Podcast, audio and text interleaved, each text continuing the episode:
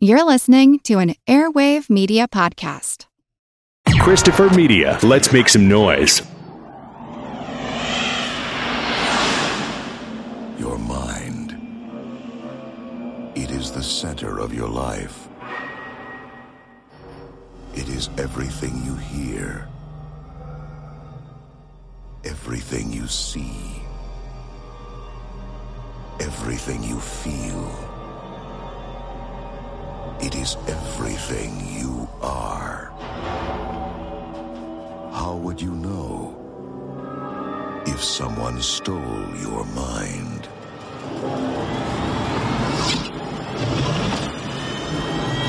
Arrest that woman!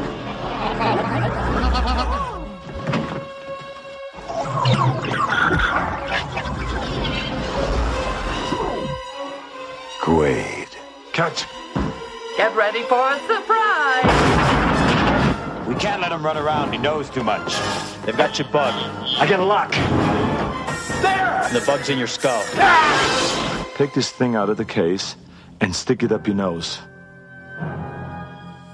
Don't worry, it's self-guiding. Got him. I lost him. Ah! Welcome to Mars. You got a lot of nerve showing your face around here. Look who's talking.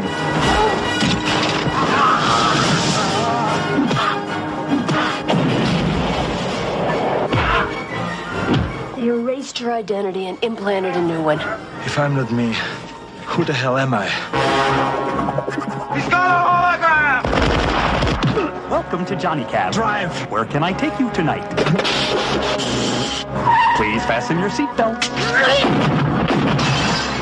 I want Quaid delivered alive for reimplantation. That's for making me come to Mars. You wouldn't hurt me. After all, we're married. Consider that a divorce.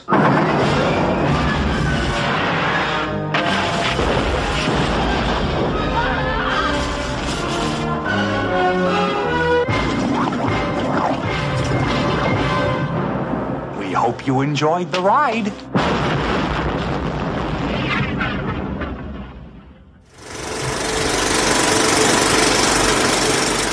Welcome to the Projection Booth. I'm your host, Mike White. Joining me is Mr. Rob St. Mary. I'm just here for the ego trip. Also back in the booth this week is Mr. Jedediah Ayers. I'll see you at the party. We're kicking off back-to-back discussions of Philip K. Dick adaptations with a look at 1990's Total Recall. Directed by Paul Verhoeven, the film spent years in turnaround until Arnold Schwarzenegger was attached and got this thing made. We've actually been talking about Total Recall since the very first episode of the Projection Booth, way back when we talked to Richard Rush, who was one of the first directors attached to the project. It's the story of identity, sanity, freedom fighting, and more. Of course, we're going to be getting spoilers galore on this episode, so please be warned. Rob, when was the first time you saw Total Recall, and what did you think? I was 12 when this came out, so 1990, I was 12, so that, do the math, you can figure out how old I am.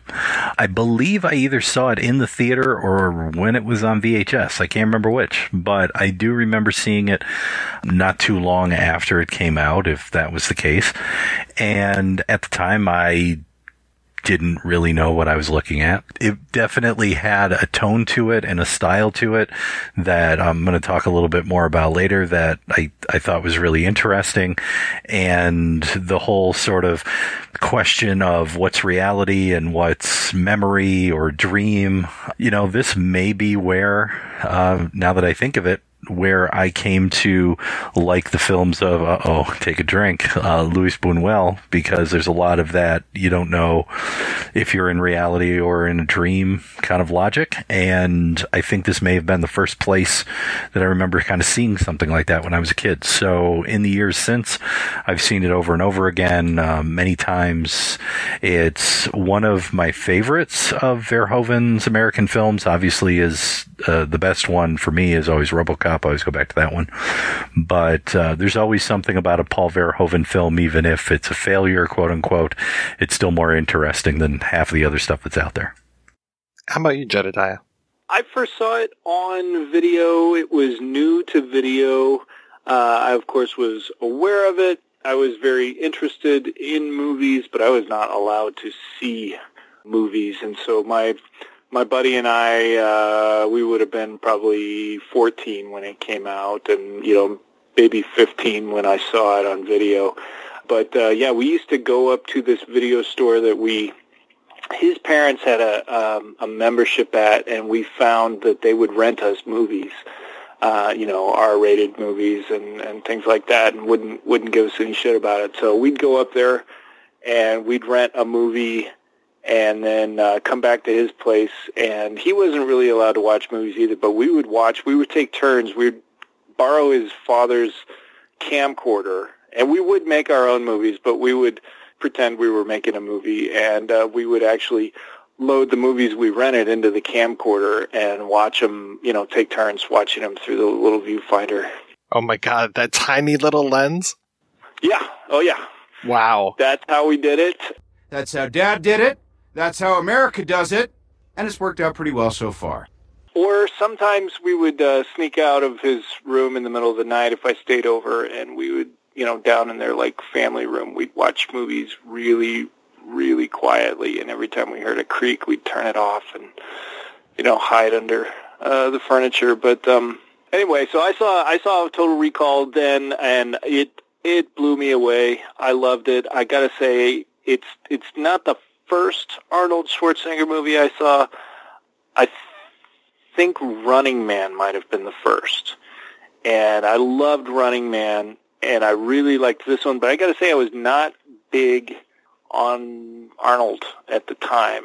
I was not interested in Commando or Raw Deal or the sort of more, you know, quote-unquote realistic ones he was doing. I thought he was a vehicle for fantasy and science fiction. I just couldn't believe him in anything that was supposed to be reality. He was so outrageous looking, and of course the way he talked and everything like that. So I thought these sort of heightened reality projects were especially good for him. And yeah, I mean, to this day, Total Recall is probably my favorite Arnold movie. It's definitely one of my favorite Verhoeven's.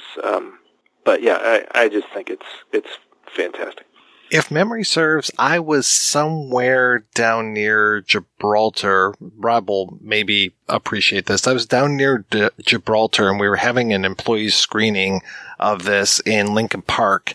And I managed to book my way from Gibraltar to Lincoln Park in an insane amount of time in order to catch this film. I think I came in slightly late, maybe after the initial dream sequence, but caught this one theatrically at the employee screening and fell in love with it and have enjoyed this movie ever since. I think I own it on almost every format that it's come out on, which is kind of sad to say. Like, I was watching the DVD for this time, and it was nice. The special feature that was on the disc was actually a metal tin that was shaped like the planet Mars. And the first extra that was on that disc was actually directed by our friend Jeffrey Schwartz, who's been on the show before. And I think that may be where he got his Verhoeven connection. And now he's making a documentary about Showgirls. So, you know, everything comes around eventually.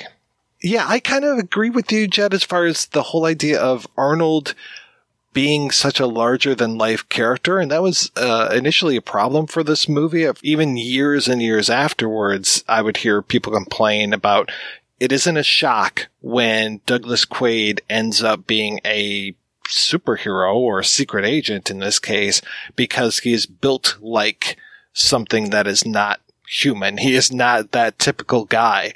But then it's interesting, you take that and you flip it and you put Colin Farrell in the role, and, you know, even though Colin Farrell is much more handsome than I am, that's for sure, it doesn't work. And I think it works better with Arnold, and that they tailored the script better to fit his personality than they did with Colin Farrell. It just feels like it could have been any old schlub in that role, but then you put somebody handsome in there and it doesn't necessarily work. It's not, again, it's not a surprise that this guy's a secret agent because he looks like he could be the next James Bond. I like Colin Farrell as a performer a lot, but I don't know that he's got a distinct sort of personality. Like, you think, oh, that's a Colin Farrell role, or that's a, I mean, Arnold came with everything here, you know. He got the one-liners, he got everything. I mean, it's a very distinctly Philip K. Dick movie, it's a very distinctly Paul Verhoeven movie, and it's a very distinctly Arnold Schwarzenegger movie at the same time. I think that's an accomplishment. I mean, I understand that they try to make him bulky, and they give him a bulky job. So right. He's out, working the jackhammer and all that stuff on a construction site. And, it's not like he's pushing papers across a desk. Like, I don't think we would have bought that. Yeah, like Mr. Incredible at the beginning of The Incredibles or something, working an insurance job. I think that they did a good job with that, and I think Arnold gives one of his best performances of his early career in this role. He can actually play the pathos that it takes to realize that you're not necessarily yourself. That little look that he gives after he goes to the recall place and he ends up shooting Harry and these other guys that are trying to take him away, that look that he gets on his face when he looks down at the gun, like, I did that? Like, he's kind of surprised. He's like Urkel at that point. Did I do that? It is really smart that we begin this movie with a dream sequence, that we have Arnold waking up, that we almost have him dying in that dream sequence, which I didn't get to see until I finally watched this on VHS. And then the whole idea of that we see so much of his world and we see so much of the world overall through screens. We're introduced to a lot of people, characters through screens. You think about the first time we see Cohaagen, he's on a television screen that's in the Quaid apartment. The first time we see Richter, he's on a screen. We see that guy's face who gives him the briefcase on a screen. We even see Hauser on a screen, and we just get this whole idea of screen after screen after screen. And then even when he gets introduced, quote unquote, properly to Melina, it's also on that screen at the recall place. That to me is where, on watching it over the last few times, it really starts to feel like when we did Starship Troopers, we talked about how Starship Troopers plays kind of in the RoboCop world. There's certain things about how it's structured and the use of commercials and TV and all of that stuff that feels like aspects of RoboCop.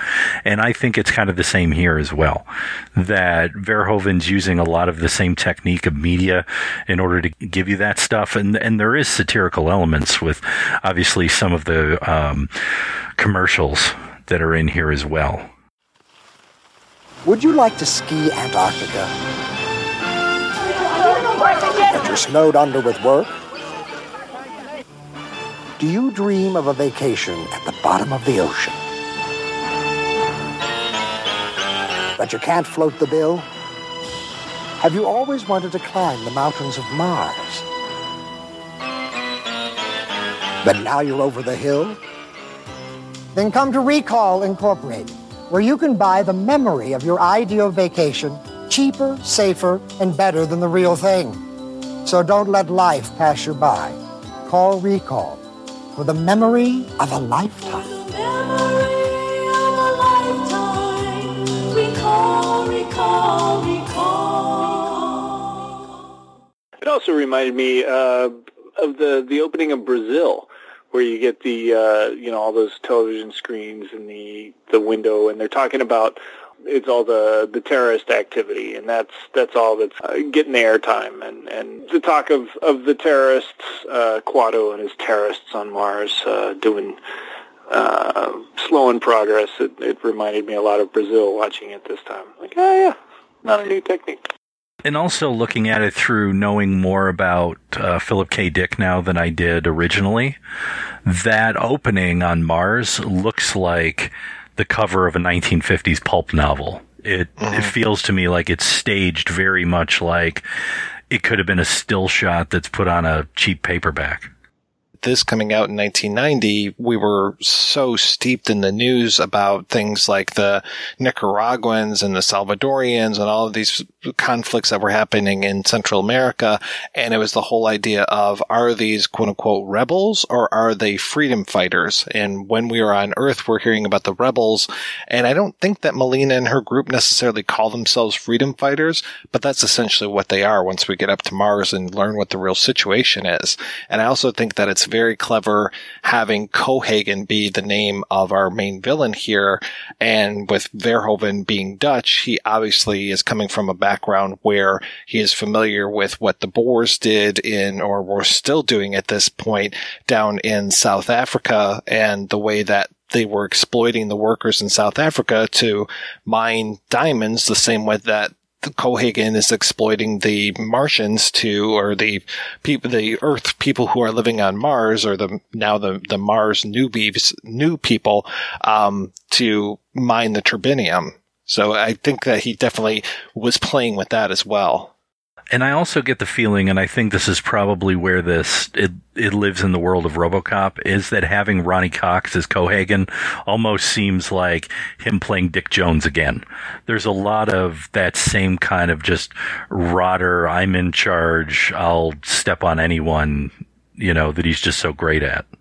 I absolutely agree that it feels like the RoboCop world, and because of those themes that Mike was talking about, the kind of a fear of capitalism movie, capitalism run amok is the real threat to the to the planet, to the civilization this time. It's, you know, he's trying to charge people for air when it could be free. And RoboCop, he's of course privatizing police and funding the criminal gangs that are stirring up the fear of rampant crime to get himself business. So it's.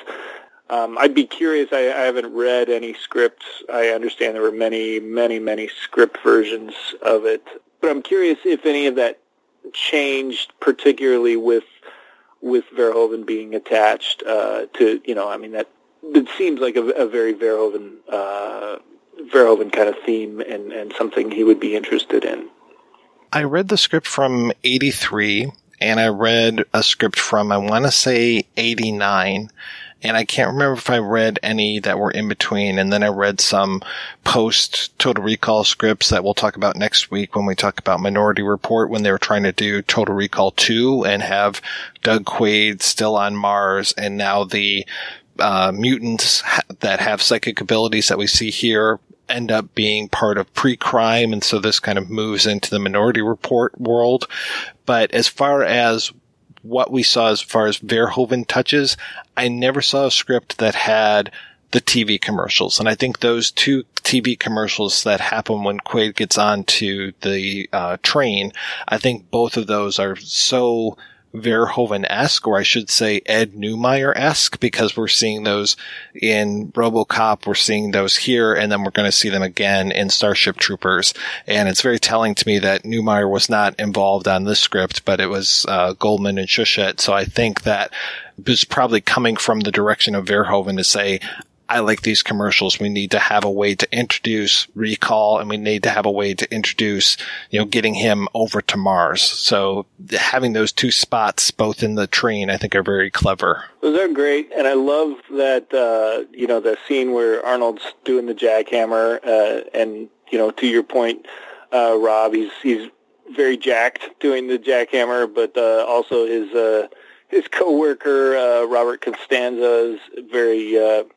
It's like you get the jiggling muscles on the one and you get the jiggling fat on the other, and you see they're both pretty effective. But when he talks to him about recall, he's like, oh, you know that place? And he says, oh, recall is clearly he had not heard the commercial yet. It's like, because recall sticks in your head so much. Yeah, I mean, it sounds so perfectly awful that I won't shake it forever, but sounded more like a disco hit coming from Harry.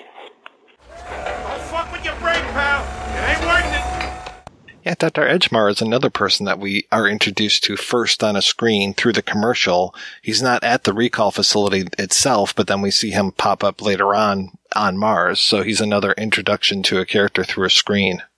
It's interesting, the use of the screens for introduction. This is, I remember, and I don't know if you listen to commentary with Verhoeven on this or not, and if he postulated this in terms of Total Recall. But I remember when he talked about RoboCop, he talked about how he couldn't go at it straightforward. He had to give glimpses of things first and then give you RoboCop. And that was part of, I think, the screen use and other things, was that he wanted to bring you into this world, but he couldn't just bring you into the world. He had to give you these small glimpses to get you to buy into it first before he brought you in. And I think maybe he sort of felt the same way here, that if it was just a full frontal assault, you just go, get the fuck out of here, and like laugh it off. So this was a way for him to build realism. This was a way for him to play on the fact that most of our lives since television has come in has been mediated through a screen, and even more so. And when you look at, you know, the other one that this kind of reminds me of, but the remake really rips off, it's not as bad in here, is Blade Runner, and how the use of screen and advertising and all of that in Blade Runner is in there. That really becomes evident in the remake, but it's kind of the same idea in there you see at times. Yeah, that one of the first items that we see in Blade Runner is that advertisement of the Japanese woman putting that thing in her mouth, you know, right after the eyeball. I mean, it's right up there. And then the blimp with the ads on it, and the whole go to the off-world colonies that we hear throughout everything. That's a really good point. The off-world, get your ass to Mars is what they might as well be saying on the commercials. But I liked that in Total Recall, in the Paul Verhoeven version, Earth is definitely a nicer place, and Mars is kind of a shithole. But in the off-world colonies, advertised in Blade Runner's obviously, or Earth is definitely not where you want to be anymore. If you can get out, you should get out. Yeah, there's piffle everywhere. Yeah, we get so many of those nice ways that we are setting things up. You know, we see almost everything twice. We see the whole idea of the X-ray machine use the quote-unquote right way when he's passing through it. Then we'll get it later on when he's running through it and he has a gun. We'll get things like, you know, Benny the cab driver shows up at one point and tries to get him into his cab, and then he comes back and we see him again. So there are, you know, repeated things that we're going to get throughout here that do that job that I think you're talking about, Rob, when it comes to the introduction and then the follow through. And I think another thing that really helps with this movie feeling like a Verhoeven film is the Jerry Goldsmith score, which feels like he is just, and I love Jerry Goldsmith, so I mean this with all due respect, it feels like he is riffing on Basil Polidorus so much. Like there's elements of Conan in here, and then there are definitely elements of RoboCop in here, so it just feels like he's playing with those things.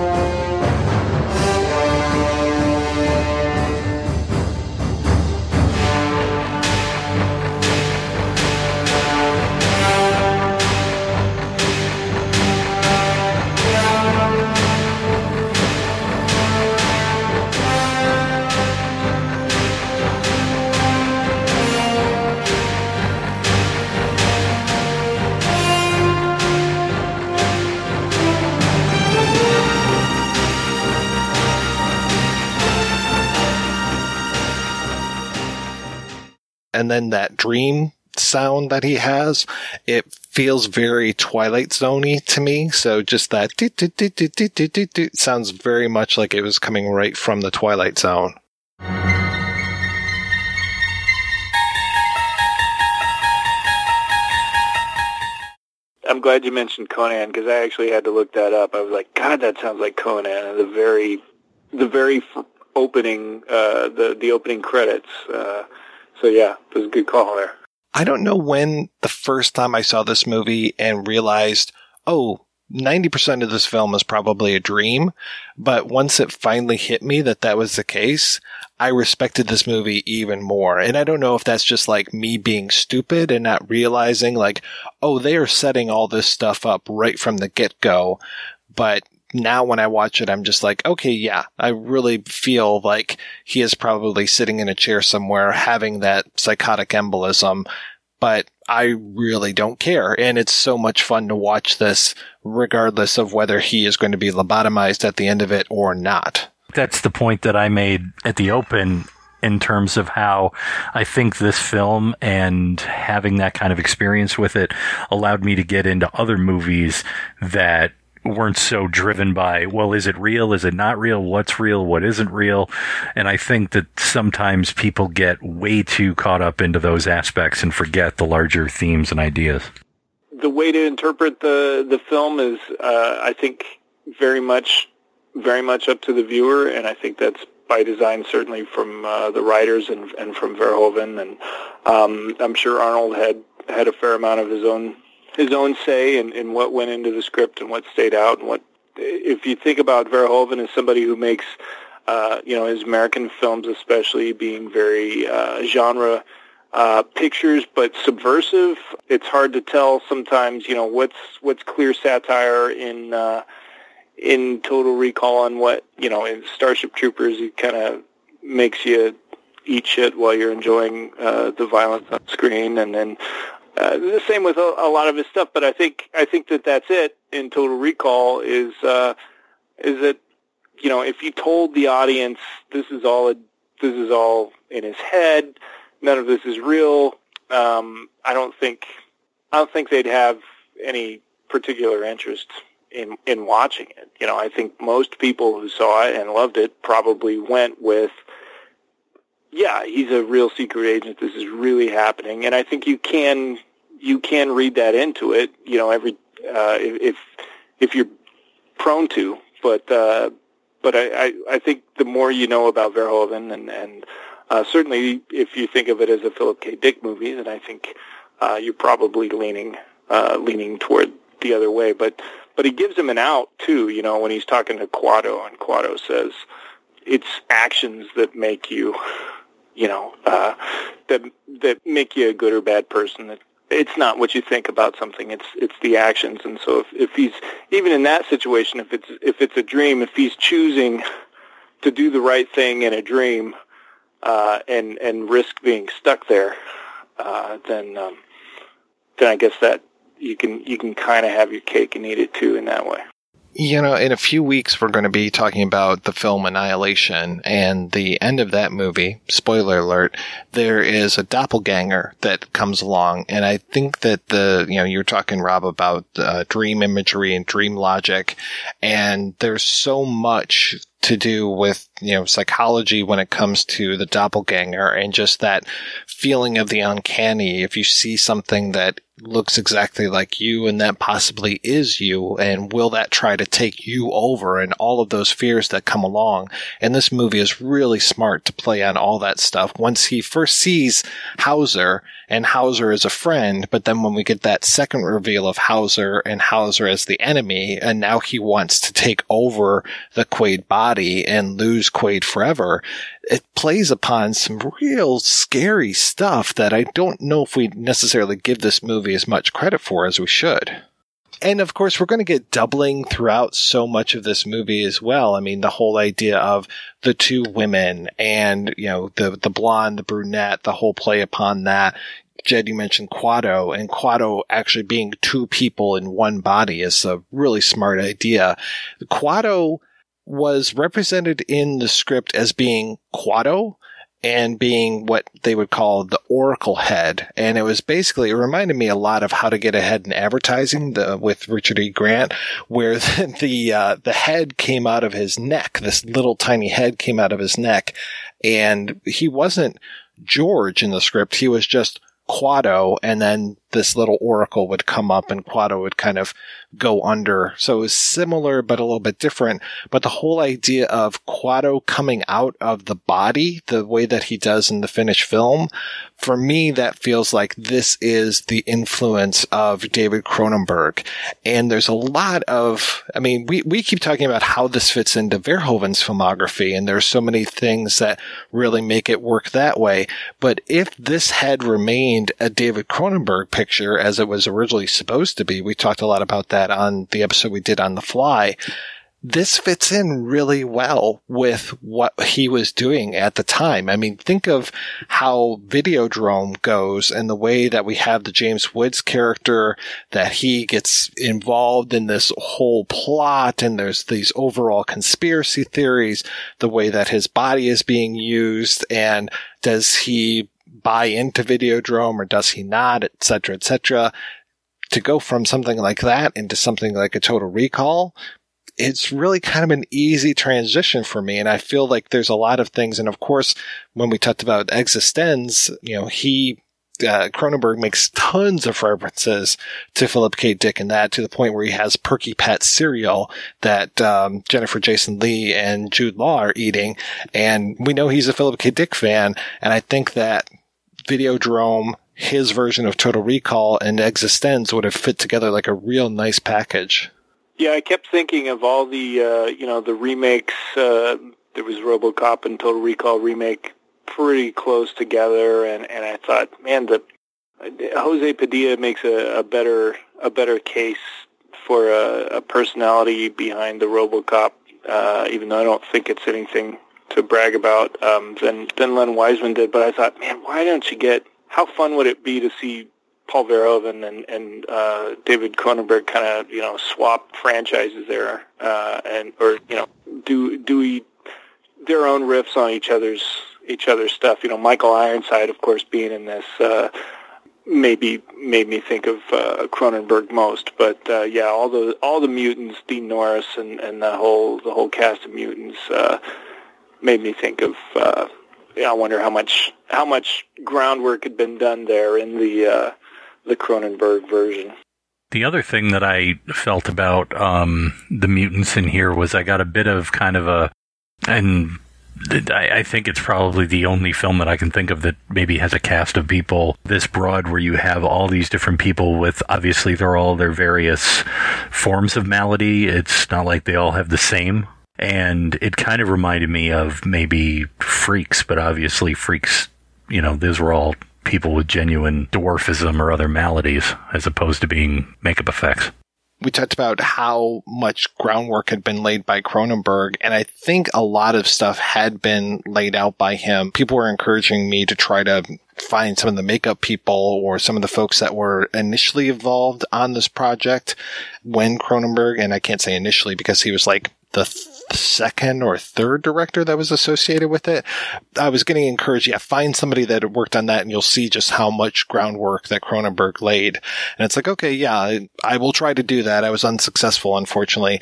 And we know that what happened was, it moved from Cronenberg maybe to somebody else and then to Bruce Beresford, and he was going to make it in 87. 87 to 90 seems like a long time, but it actually turned around pretty quickly once Dino De Laurentiis' company went out of business and they sold off this property to Carolco. And then Arnold steps in and says, hey, Mario Vassar, you need to pick this up. And then he goes to, it was really, this whole package was put together by Arnold. He was the one who said, to Carolco, buy this property. He goes to Verhoeven. He's like, I want you to direct this, and pretty much brings the whole thing together. And he's got the clout. He's got the star power at this point in order to make this thing happen.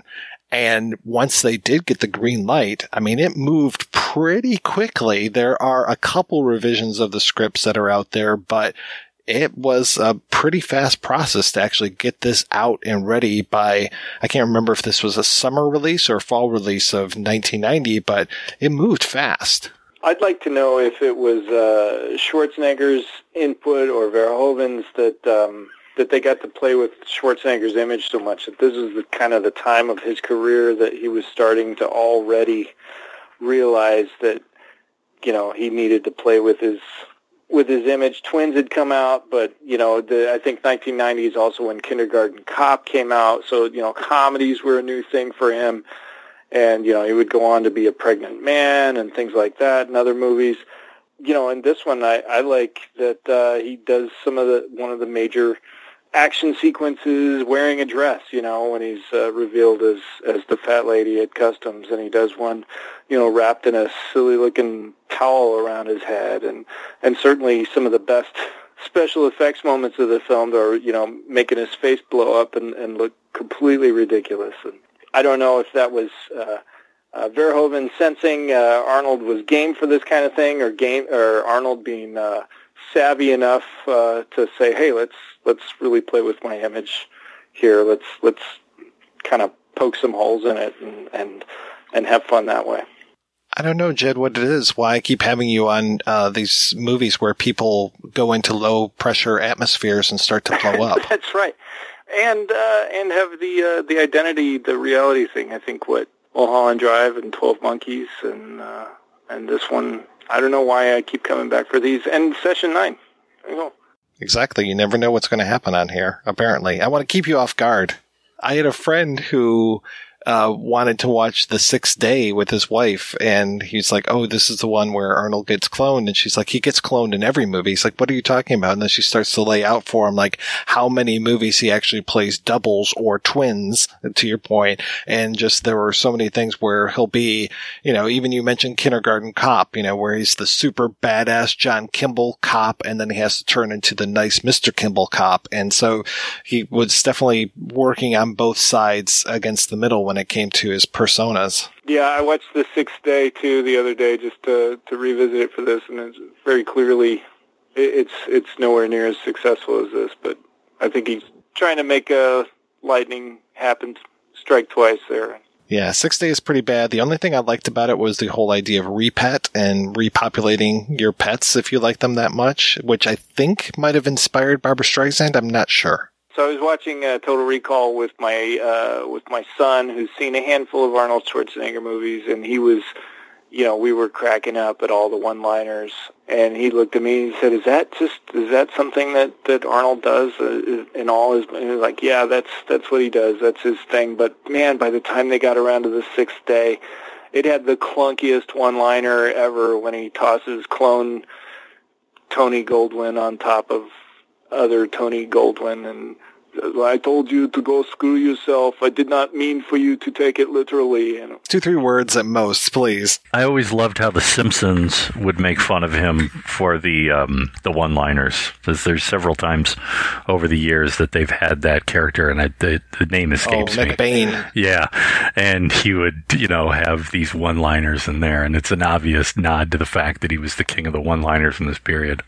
I mean, by the time this script got around to these guys, it had been through so many people, and there had been so many interesting ideas that got injected throughout all the years. I mean, even just little things like why his name is Hauser, you know, playing off of the enigma of Caspar Hauser. It's like, who thinks of that? You know, okay, that's pretty cool. You know, it's a nice little nod there.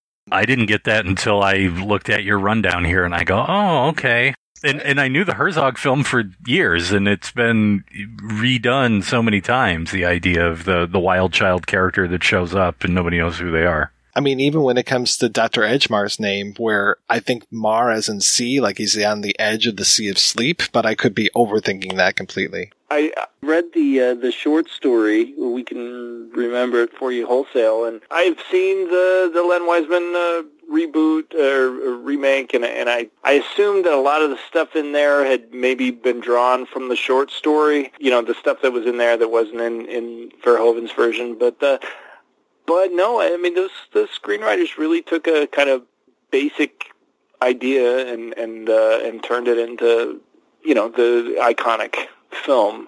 The film is, I mean, the short story is pretty short, and it's pretty much, you know, the idea, which is the core of the film. But you know, you don't. I mean, if you've just watched the two movie versions, then you think, well, surely a three-breasted woman is kind of the main thrust of the movie or the short story. That's the main idea. But yeah, they really, I think, did a hell of a job building out. You know, making a great movie full of ideas. They took it and used it as a launch pad and made some really cool jumps with it. Well, yeah, so much of the short story is the first act of the film. The whole idea of, hey, I want to go to Mars. There's this company that will implant my a memory of this trip. He gets to the place and they go, oh, there's already a memory in here. And that's kind of where the first act of the movie ends, and that's also where possibly, you know, he gets thrust into this dream world, and that's the, you know, the rest of the film. But when it comes to the short story, I mean, there's that's the core of the story. But then there's that weird part where they're like, okay, well, now we have to remove this and do this. And we'll, and it ends up that he has this memory that's in his head where he has, or they're going to plant a memory in his head about some aliens that come to Earth that look like little mice, and rather than crushing them, he makes friends with them, shows them empathy, which is a big thing for Philip K. Dick, shows them empathy, and then they say, okay, as long as you're alive, we won't attack the planet and kill everyone, basically. And then when they go to implant that memory, they go, oh, wait, no, it's already here. This actually happened. And that's kind of like the twist of the story at the end, that Twilight Zone moment. But they make him feel so bad about that memory because they're just like, this is so juvenile and so childish. And when they find out that it's real, they're like, oh, shit. Okay, we kind of screwed up.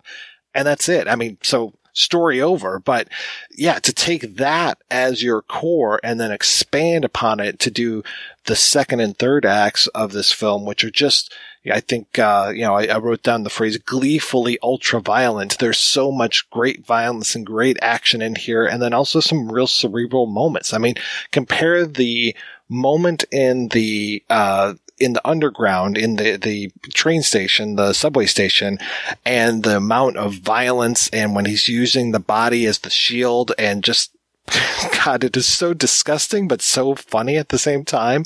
That moment compared with Dr. Edgemar coming in and laying out the rest of the plot for Quaid in the apartment that he has on Mars. I mean, it's just fantastic, or the hotel room, I should say, to go from moments of just brutality to really heady that make you sit there and think and like, is this real? Is this not real? And then when after he kills Edgemar, that the wall just explodes, you know, it's like his whole world is literally crumbling on him. And then we go off into pretty much the third act of the film. But that's, I guess, where I come in with the whole, you know, RoboCop world, because you get that over-the-top violence and then things to think about. And I think that that's where Verhoeven is so great, because yes, he comes from that sensibility. I mean, I tell everyone who's only seen his American films, really, you're doing yourself a disservice. You need to go back and watch, you know, Soldier of Orange, Turkish Delights, Spetters. I mean, his stuff back in Holland are just amazing. Like, I've never seen a bad film of his before 1987, you know, of his Holland films. I mean, they're just great. I definitely owe it to myself to do that. I think I've only tried to see, what's the one? Flesh and Blood. That was his first English language. And I was just like, but I need to go back and watch the rest of those. They're really good. Getting back to the subway scene, the human shield, I gotta say that moment, there are so many moments in this movie that I think, you know, it's like every 5 minutes I'm like, oh wait, this is my favorite part. Oh wait, no, this is my favorite part. But that moment, when he uses the body of just this bystander so callously, I mean, guy's probably already dead from being shot, but then he just holds him up. And I read about audience reactions when the Wild Bunch first came out and all the carnage of the innocent townfolk getting shot to hell during the bank robbery in the opening scene, and how shocking that was for audiences. I didn't see Wild Bunch for several years after I saw Total Recall, but I had that reaction watching Total Recall. I was like, oh wait, like this is essentially a silly action movie on one level that works great, but I really felt that violence of that guy getting shot to hell, and yeah, it like RoboCop has got those great squib work and you know, stuff that you just don't really get anymore. Verhoeven really has beautiful gunshots, but God, that corpse getting lugged around, just abused. So I felt it in a way that probably changed the way I watched action movies to a certain degree. I think for me, the coup de grace is when he actually throws the body at those guys. It's funny. It is funny. And I think I laughed and also gasped when I first saw it. You got that double reaction, which is, I think, classic Verhoeven. He's like, you want thrills? I'll give you thrills. But here's another thing that's going on that maybe you're not paying attention to. To me, that is the same thing with the Mr. Kenny scene in RoboCop, where, you know, the executive just gets blown to smithereens by the Ed 209, and you're just like, at one point going, oh, man, and then you laugh because it just is ridiculous at the same time, too, just the overkill. The one thing I noticed in here, and I don't know if there was any articles written about this at the time when it happened, because I don't remember movies having this much product placement. And I think I wrote down about 15 different logos that are highlighted through here, including variant logos such as USA Today, which is Mars Today. So, I mean, there's like Hilton, Sony, Coke. It's amazing they have Coke and Pepsi in here. I thought that was pretty incredible. Well, isn't it only Coke on Earth and then Pepsi on Mars? We can talk about the demographics of those later. Jack in the Box, Sharper Image, Beck's Beer, MGD, Best Western, and I'm sure I'm missing some. So it's like just so many amazing product placements in here, to the point where I'm amazed there's not one point where somebody like actually picks up a beer in slow-mo and, you know, make sure that image is really logo's really keyed into the shot. I mean, it's just amazing how many of these are all over the place. It's like people only do things because they get paid, and that's just really sad. I mean, for me, the biggest one was that Hilton logo when he's walking into that Hilton on Mars. That just stands out so much because I think it's almost the size of his body and right there, like torso level. But yeah, there are a bunch that, and like the Mars Today one always gets a laugh whenever that one shows up on screen. But yeah, I never picked up on just how many logos there were. You can get away with it because obviously it's like, okay, it's a bar, so of course it's going to have bar signs. Even some of the shelves and stuff, like in the apartment and in other places, it's like, no, they want you to notice that can is brighter color than everything else that's there. I wonder if that was a commentary or if that was more of a, we can get money from these products. RoboCop world and Starship Troopers world, they're not real products. They're satirical versions of products with fake names and all of that stuff. In here, they're actual products. They're actual things. Which I wonder how much of that is due to the, you know, what was an exorbitant budget by the day's standards. I mean, it got pretty derided for being one of the most expensive movies ever made at the time it came out. I wonder how much of that was really needing it. And I was trying to remember if there was any tie-ins. Do you remember any tie-ins? Because I remember when Batman came out the year before, there were like tie-ins with, I think, Taco Bell and other things like that. And I can't remember if they tried to tie Total Recall into something like that or not. I can't for the life of me remember. I don't think you could do it with the R-rated. Oh, I have an answer for that. Oh, you do? Yes, I do. I managed to find a commercial for the 1991 Toyota 4x4 where our main character gets the memory of driving a 4x4 implanted in his brain. I see you've selected Memory Implant 7, the ultimate adventure. Vehicle preference? Toyota 4x4, the black one. Excellent choice.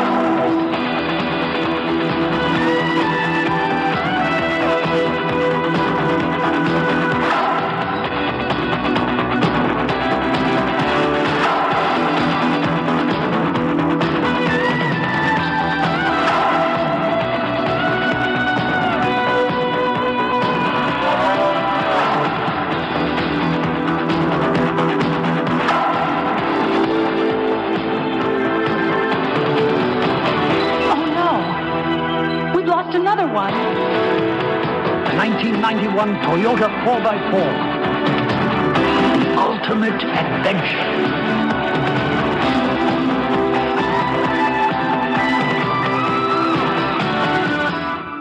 He likes it so much that he basically does the whole self-lobotomization, and the guy who's there at the recall company is like, oh, we lost another one.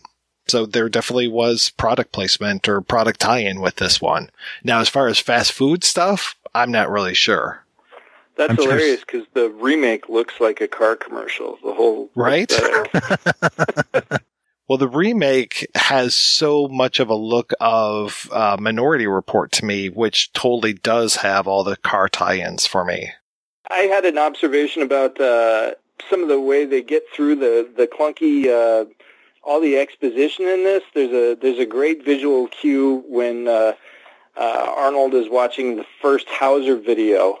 He's sitting there eating like chocolate bar. It looks like he's watching TV, and it's almost like a visual cue to the audience. Like, okay, just keep eating your popcorn and tune in. We're gonna get to all the good stuff in a minute. But I don't remember why he's eating that chocolate bar or whatever it was. But it just cracked me up the last couple of times I watched it in the last month. It's such a silly looking.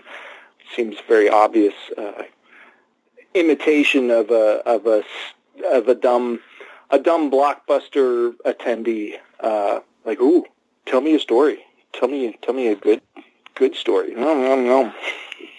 And then they splatter the screen with all that copious amounts of blood from a single rat. It was awesome. Yeah, I never knew there was so much gore inside one little rat. Kind of makes you want to find out.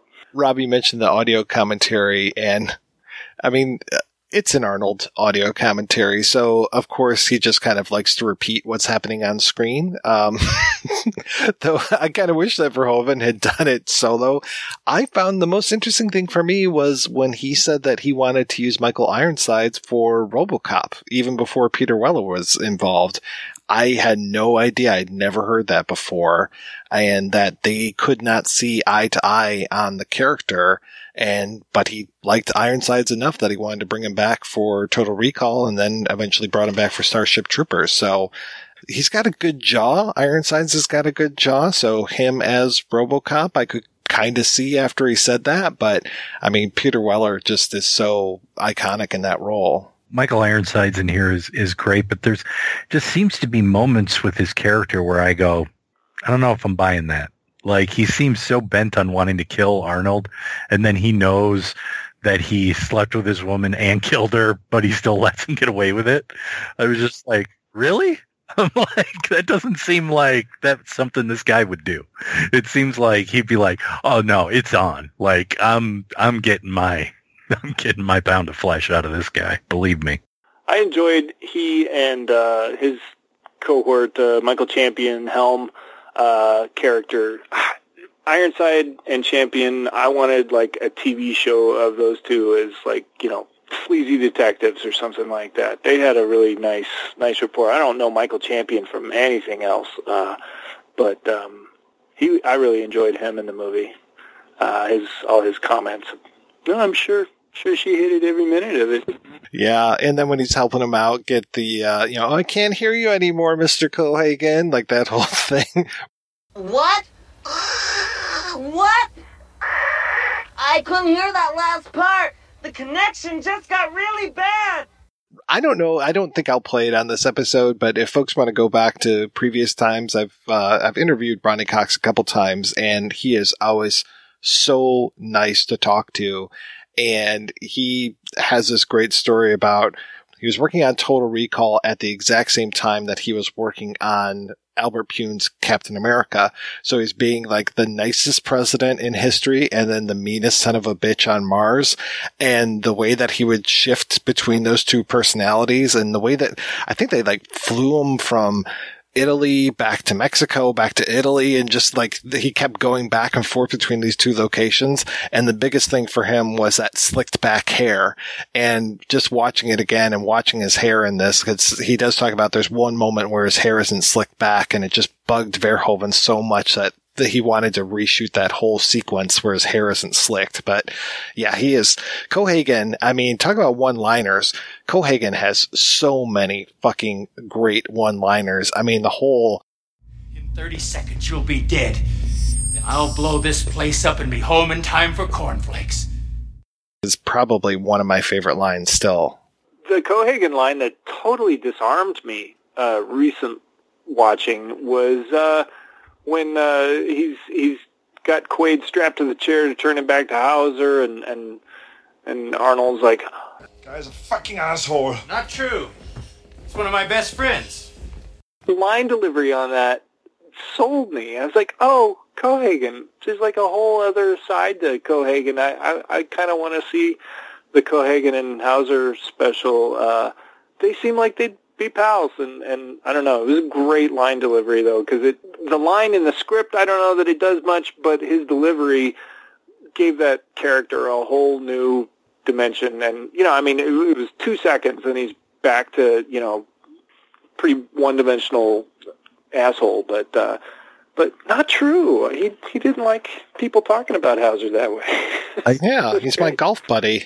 I like his in here, and like I said again, I keep referencing back to RoboCop, but the thing where it's Hauser and Cohaagen, and it's like, "Hey, buddy, how you doing?" "Yeah, that's right," you know, and all that, and it's the two of them, and they're it's you know, they're just hanging out. It's like, "Hey, what's going on, buddy?" It's like, "Yeah, well, you know, yeah, it isn't going to work out," and all that. And, you know, he's like, Arnold's got to watch the little video of himself with Cohaagen.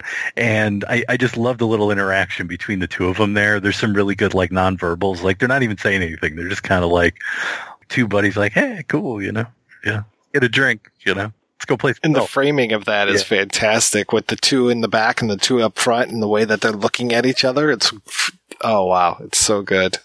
But that, in a way, kind of reminds me of, you know, again, the use of video, and then the whole thing where I get the feeling that if it wasn't Michael Ironside, maybe it would have been Kurtwood Smith, you know, and the whole delivery of, at that time, which was we thought was amazing, was, I guess, the DVD or whatever, where he goes to Bob Morton's house and puts it on. He's like, "Hey, buddy, how you doing?" "Hello, buddy boy. Dick Jones here. I guess you're on your knees about now, begging for your life. Pathetic. You don't feel so cocky now, do you, Bob? Whatever he's paying you, I'll double it right now. You know what the tragedy is here, Bob? We could have been friends, but you wouldn't go through proper channels. You went over my head. That hurt. But life goes on. It's an old story. The fight for love and glory, huh, Bob? It helps if you think of it as a game, Bob. Every game has a winner and a loser.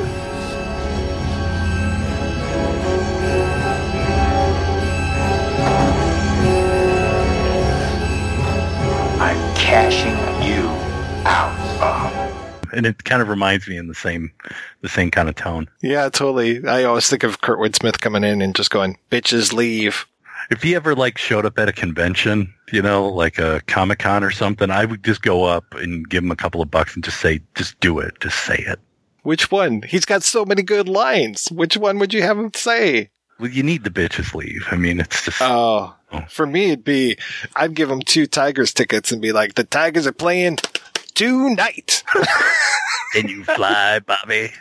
Oh, Kurtwood Smith. He is just a treasure. Oh, American treasure. And Rachel Tikantin. I mean, this is like the 3rd time we've talked about a movie that she's in.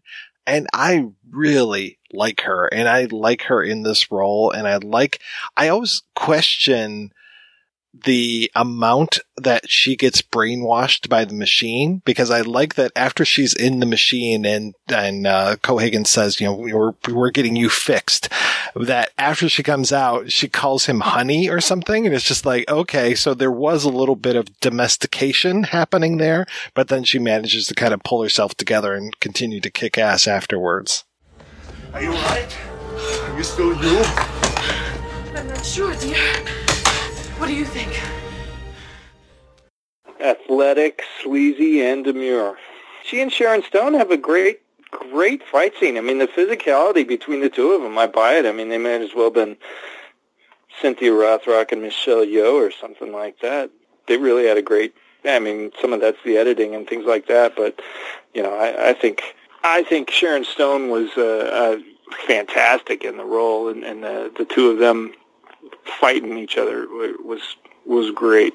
I I can sign on for a longer version of that for sure.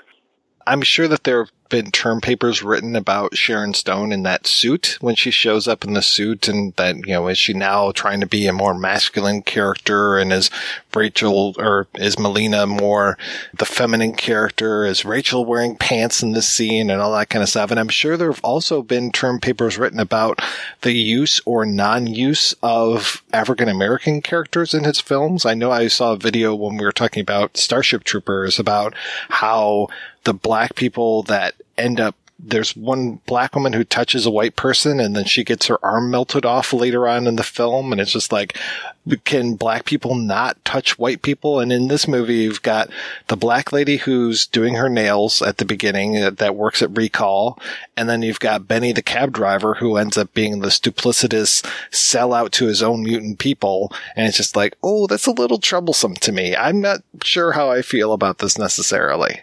Regarding the lady doing her nails, I thought that was a nice visual cue of, you know, that's somebody else who's just altering reality like it's nothing, you know. She just, I'm going to change, I'm going to be this character. No, I'm going to be this character. No, I want to do this. You know, she does it 2 or 3 times in another scene. She's also doing it. But I like that little tiny touches about how, yeah, we just change this about ourselves so easily when it suits us. And the guy that plays McLean, the salesman for Recall, I think his performance is one of the top things. I just absolutely love him as that kind of used car salesman, just so smarmy, and especially when he does that whole... What is it that is exactly the same about every single vacation you have ever taken?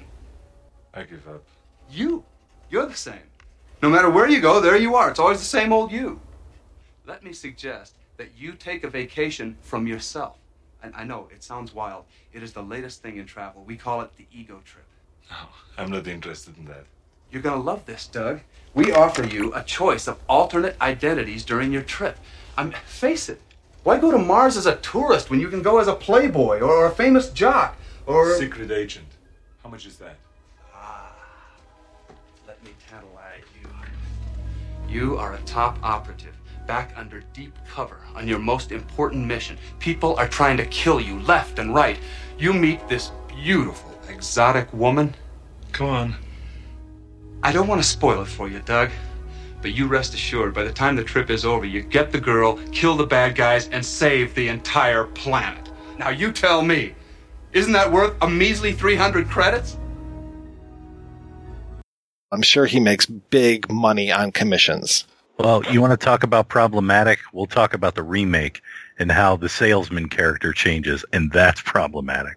Well, on that cue, I think we should go ahead and take a break and play an interview with screenwriter Gary Goldman, and we'll be back with that right after these brief messages. How to continue a television series after a major actor has left the cast. Part 2, the Blake 7 method. Remove the character from the scripts. Introduce a new replacement character.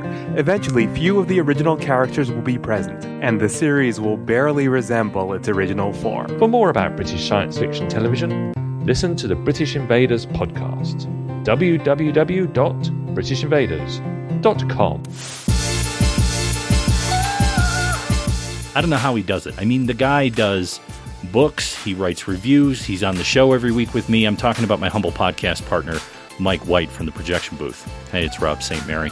I just wanted to let you know Cinema Detours, Mike's new book, is out. It collects a bunch of reviews that he's done over the past decade or so for various places here and there, and you basically want to pick it up, and I'll tell you why. Because some of those older reviews, the movies that you have seen, it's kind of like chatting with an old friend.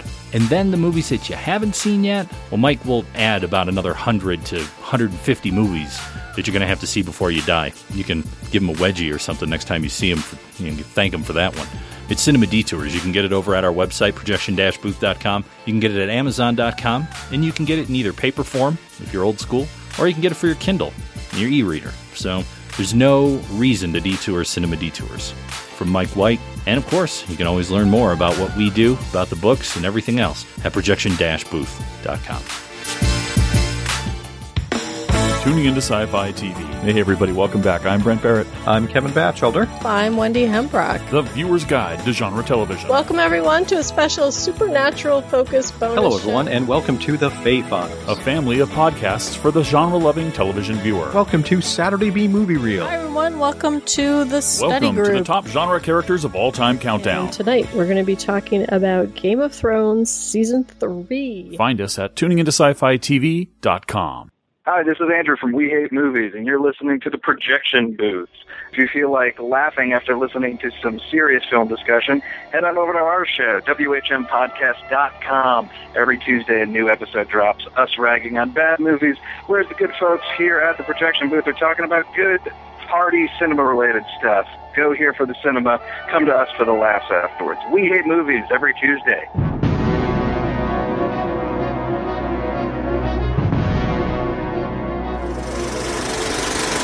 I really was curious as far as how you really got into movies. I wanted to be a novelist, and then I'm from New Orleans. I went to college in the Boston area at Brandeis University. When I got there, I started seeing a lot of foreign films, like Ingmar Bergman. My vintage was Ingmar Bergman, Fellini, Louis Malle. Those are the movies that were coming out when I first got there, and I realized that I liked that cinema was the art form of our time, and that if I wanted to express myself, I should do it in movies. I then just started watching a lot of movies. I wasn't a film major because Brandeis didn't have a film department and didn't offer a film major, so I was an English major.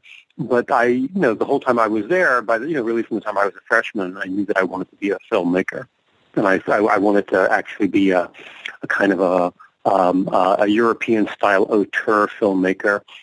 And it was only later, after I got to Hollywood and started working in the business and in the industry, that I figured out, I started to really like Hollywood movies and wanted to work within the Hollywood industry. So what was that process like as far as kind of breaking into the industry? Well, I made some films, and then I had a break. I worked with this French director, Louis Malle, who was one of my heroes. He came to America. He was a French director, and he was making Pretty Baby. And I'm from New Orleans, and I managed to meet him, and I helped him with the research for the film, and then he asked me if I would be his assistant. So I worked with him on Pretty Baby and helped find the locations for the picture. And, then made another couple of movies, made another documentary about New Orleans. And then moved back to L.A., was involved in a little distribution company for a while, and then got my next job with Larry Gordon, a big Hollywood producer of mainly action movies, who had a deal at Paramount at the time. So I worked for him for a couple of years at Paramount. It was Larry. It was a very small company, so I was involved in everything. And it was Larry was the boss. Joel Silver was then his second in command. And then there was me, and then eventually also Larry's brother, Chuck Gordon. And I really learned the ropes there. And then after a couple of years, Larry fired me. And then after that, I sat down and I wrote a screenplay, which was Big Trouble in Little China, and I sold it. And so I ended up becoming a writer, continued as a writer, taking, basically expecting one of these days to, work my way back to being a writer-director.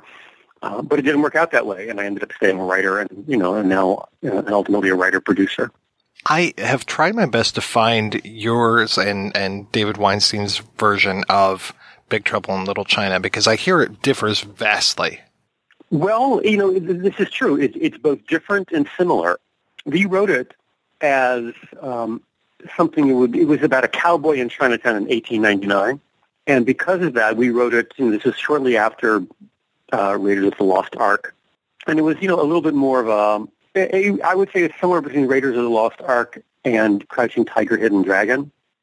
What happened is that, people read it and liked it, and it was, we sold it and got us launched as writers. And then what happened was that it ended up actually being acquired by my former boss, Larry Gordon, who became president of 20th Century Fox.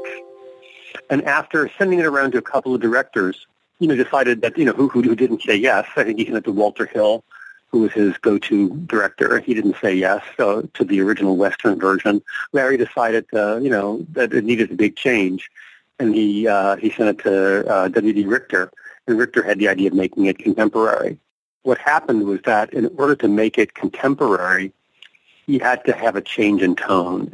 You know, I mean, if something is set in the past, then it can be kind of in the land of fantasy, and you'll believe it.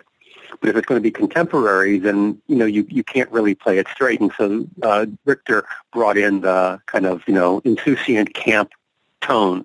That was his contribution. It was a thorough rewrite that changed the tone and the time frame. But moment by moment, beat by beat, character by character, it was the same screenplay, just translated into a new time period and a new tone.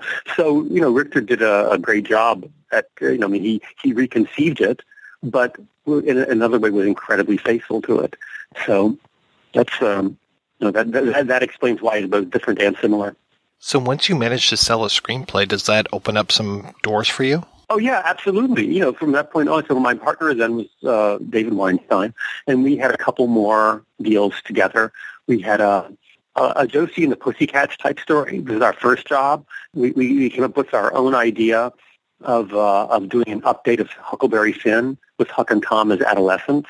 We called it Huck and Tom Get Laid, and we set that up at Warner Brothers with the Ladd Company. And then we did a kind of, this is right after Michael Jackson did Thriller, and we came up with the idea of doing a kind of a voodoo Mardi Gras musical, you know, a horror musical, which we set up with Richard Pryor's company. And so, we were working, and it got us launched. And then basically, you know, we started quarreling, not over creative issues, but really just over our, you know, business issues, some of them relating to the fact that my partner really was very unhappy with the way the Big Trouble in Little China movie came out. And so we kind of just split up and went our separate ways. But yes, absolutely, selling Big Trouble in Little China, you know, that was it's funny, at the time we thought we made a substantial original, you know, spec screenplay sale. It wasn't, you know, ultimately it actually wasn't a lot of money, but it did the trick, and it got us started. And I was very lucky because unlike most screenwriters who have to, you know, put in a long time writing screenplay after screenplay before they sell a screenplay and get an agent, I had paid my dues in other ways. You know, I had made some films. I had worked with Louis Malle. I had started a distribution company with some buddies of mine. I had worked at Larry Gordon with Larry Gordon and Joel Silver in the studios. And so I had, part of my job was development, and so I knew a lot of agents from the couple of years I spent doing development. And so I sent the new screenplay, Big Trouble, to, you know, a few of those, and we ended up, you know, several agents wanted to represent us, and we signed with one of them. So I paid my dues in other ways, but I actually managed to sell my first screenplay, my first commercial screenplay, and got going in the business. Out of curiosity, what were some of the films that you were distributing? There was only one. I was working with a couple of guys who I'd met in New Orleans. They had worked together.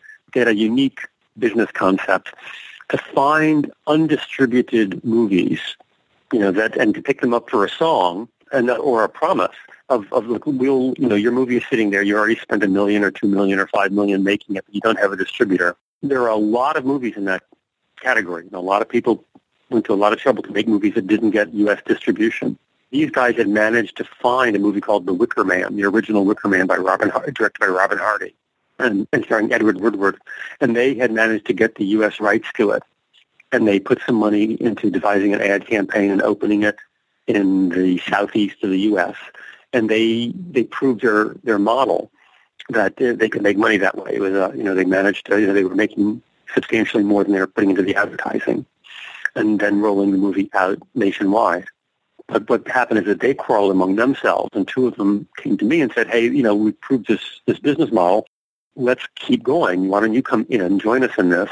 And then instead of, you know, you being one of these guys who works really, really hard for a number of years to make an independent film and then can't get distribution for it, or if you do get distribution for it, you get screwed, and, you know, basically the distributor takes all the money and never returns any money to you or your investors. We'll know the ropes on distribution. And we can then, you know, set ourselves up in the business, and we can make movies as well as distribute them. So it sounded like a good idea. And in the end, we, you know, were able to raise some money, and we raised, but our investors had a hand in what movie we ended up distributing. And the one they liked was a movie called, I think it was called The Ripoff. and it starred Lee Van Cleef and Edward Albert and Lionel Stander, and we picked up the rights to that, and moved the company out to L.A. I got myself back to L.A. I'd come to L.A. after college and then gone back to New Orleans and stayed in New Orleans, during and after Pretty Baby. And this got me back to L.A. But, hey, we came up with the AI campaign, and when we put it in theaters, nobody wanted to see it. So our investors who said, oh, yeah, absolutely, this is not just going to be for one movie. We're definitely behind you for, 4 or 5 movies. Well, let's give this idea a chance. They said, oh, one failure, and they were out of there. So really, the company was very short-lived. The next movies we were interested in picking up were much higher caliber. We had a chance to distribute Tess of the D'Urbervilles, the Roman Polanski movie, Tess, and we had a chance to distribute The Stuntman. And so we had a chance to distribute those 2 movies, but couldn't find an investor, who wanted to back it. And we figured, well, we're never going to get 2 more movies like this. And if we can't raise money for these, then, really, why bother trying with any others? So at that point, that's when I went to work for Larry Gordon. What comes first, Navy SEALs or Total Recall? I'm pretty sure that I worked on Navy SEALs first. No, I definitely worked on Navy SEALs first, although we ended up coming out at the same time, but I think the same summer, the same year. So, yeah, what happened is I split up with my partner, David, and then I got a job writing Navy SEALs. When I first was approached about the project, the director was Ridley Scott. And then Ridley, by the time I signed on to do it, Ridley Scott was off the project, but we had Richard Marquand, who had done, Empire Strikes Back for George Lucas. So that was still pretty good. And then by the time, right when I handed in my screenplay, I worked with Richard Marquand. I went to London. I met with him. It was all very interesting and promising. And then he died of a stroke. And then they had to get a new director. They got Louis Teague. And then Louis Teague went and took the project in another direction. And during that time, after that, that's when I met. I wrote another screenplay on spec. I worked with another friend of mine and wrote a screenplay called Warrior. I optioned a novel, worked with my partner, adapted that, sold it on spec to Warner Brothers. And then after rewriting it, we attached Paul Verhoeven to direct it. And so I was working with Paul Verhoeven on this other project, Warrior, when, we were hoping that would be Paul's next movie and the movie would get made. But we were having difficulty getting the screenplay in perfect shape for Paul. And before we could, Carolco and Arnold Schwarzenegger approached Paul about doing Total Recall. Paul said to me, he said, "Gary, I really feel bad about this. I like working with you, but it looks like I'm going to have to go do this other movie first." And I said, "Well, what's the movie?" He said, "Total Recall." I said, "Oh, that's really funny, Paul, because just a few months ago, I was called by Bruce Beresford, who was in Australia, and he was directing Total Recall for Dino De Laurentiis. And he asked me if I wanted to come and work with him and rewrite the screenplay in Australia. And I said I couldn't because I was working on my own screenplay with you." and then what happened was that project fell apart. I don't know, I think possibly because Dino's company went bankrupt. And now, ironically, here was the same project, Total Recall, and Paul was on it, and he was leaving me to go do Total Recall. And so he said, "Well, what did you think about the screenplay, when you read it?" I told him. He said, "Well, that's what I think, too. Let me see if I can get you the job rewriting it here." And he did. He got me the job rewriting Total Recall. And so I worked with him for, on that for a couple of years. Now, Total Recall, from what I understand, had been kicking around since the early 80s? Yes. How far back in the history did you go, or were you just looking at the Beresford version of it? Well, the way we started was that Paul read all the drafts, and he provided a few that he wanted me to take a look at. And then we developed our script based, starting from like 2 or 3 different drafts of the many, many drafts that existed. So you got to pick and choose what worked and what didn't. When I think back over the early days, I guess we did. I guess, yes, we had to figure out what worked and what didn't. I don't remember that much. I think that, the opening, what happened was that the first half was already very good, and then the problems began. And the question was, how do you get the second half to be as good as the first half? I don't think any of the second halves were really particularly good, and we had to really, there were a couple of versions of the second half that we liked better than others. And so we pieced together a kind of composite version as the rough draft that we would work from. And then basically, tried to figure out how to make the second half as good as the first half, and how to make it so that the ideas seem to have, the good ideas seem to have run out about halfway through, around the time of the Edgemar scene, and the idea was, can we keep that same kind of level of inventiveness and surprise going all the way to the end? I know it's kind of unfair. This is 30 years ago now that we're talking. How would it have played if we were to see that version, those early versions? Well, the main difference, the first half was always very good, although I do think that I, improved the dialogue. And Paul, Paul had this amazing tone and feel and style in RoboCop, which we were going to try and, to a certain degree continue. So I would say you would recognize the story very much, but it wasn't written for Arnold. In fact, the whole point of it, Arnold was really wrong casting for the movie. The movie was originally, at different times it was going to be played by Patrick Swayze and even Richard Dreyfuss, because the idea was that Quaid, who was then called Quail, was the last person you would ever expect to be a lethal killer. So you wouldn't cast someone in the role who was an action star. You were going to go for somebody else. You would be very surprised when suddenly he develops and displays these amazing skills. On the other hand, there was Arnold, and he thought, he wanted to play this part. And with Arnold, because he was, super hot at the time, the movie could get made. So the question was, how do we, we had to adapt it for Arnold. So at the same time, we were trying to make it more intelligent, keep the intelligence and the inventiveness going all the way to the end, and trying to find a way to make it right for Arnold, and to make it so, we wanted to make a very smart Arnold Schwarzenegger movie, and that's what we set out to do, and I think we succeeded. From what I understand, you were the one that came up with the idea of the twist to have Hauser actually be kind of a dick. Yes, that's true. Yeah, there were two steps to it. Paul Verhoeven really wanted the idea that. There were two big ideas in the second half. One was that you would never know whether it was real or not, and the other was what do you find out? The whole movie is about Quaid, wanting to get back to who he really is, and at the point where he gets back to who he is, then it stops being interesting and just becomes an action movie. So the idea is, what if he finds out who he really is and he doesn't like who he used to be? And then he's stuck in this situation, which I think at the time was completely original, of having to decide whether he wants to be authentic or good, or authentic to what he used to be, or authentic to who he feels he is now. So yeah, that was something that I came up with, and I found really interesting. That other idea, as far as not knowing if it's a dream or not, was that always running through there? It was always running through, but with the idea that, of course, in the end, what's real and what's not real, right? The idea is that, of course, in the end, a dream is a dream and the real, which, you can tell the difference between what's an implanted memory and what's real. And that in the end, people are just trying to fool him into thinking that the dream is real. And we said, no, let's actually see if we can try and pull it off. Let's try and pull off that you can't tell the difference. Or that it might really be, or that the truth is that it might really be a dream, and that that's what we're watching is his dream.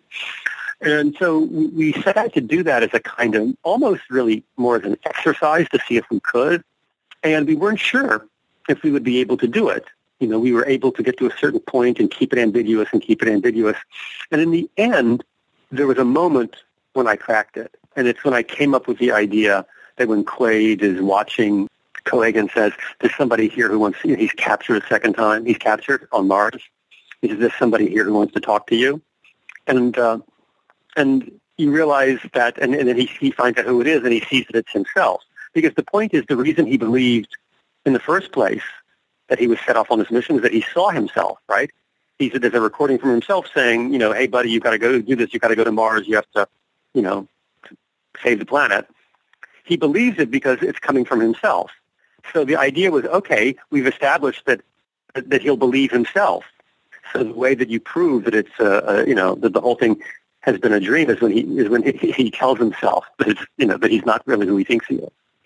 And so it worked perfectly, but that was the key. And when I came up with the idea of that moment, of being able to pull it off on screen, that people would buy it if they saw Quaid telling himself that it was a dream, Quaid telling himself that his identity was fake. And that somehow opened up the possibility, I would say. I don't know, that was what got us over seemingly the last hurdle. And then, of course, we had to figure out how to end it with some ambiguity, and Paul came up with the idea of the fade to white, which would be, and then, of course, and also otherwise, there were just 15 or 20 little moments that I carefully devised, so that there would be, in devising the dream, everything that happened later was foreshadowed. Like blue skies on Mars, and what kind of a girl do you want to meet? So sleazy and demure, and he ends up meeting a girl who's a hooker, but not really a hooker. All of those things was sort of like crafty screenwriting to establish that everything that you thought was just naturally happening had been foreshadowed as part of design of the dream that he bought. All right, I want to get really in the weeds here for just a second and ask you what your interpretation or maybe your meaning of the original meaning of Dr. Edgemar's bead of sweat. Well, the bead of sweat is, of course, that's the tell. And, but the idea is that to Quaid, it means that it's not authentic, that he's being lied to. But, the fact is that everything was in the.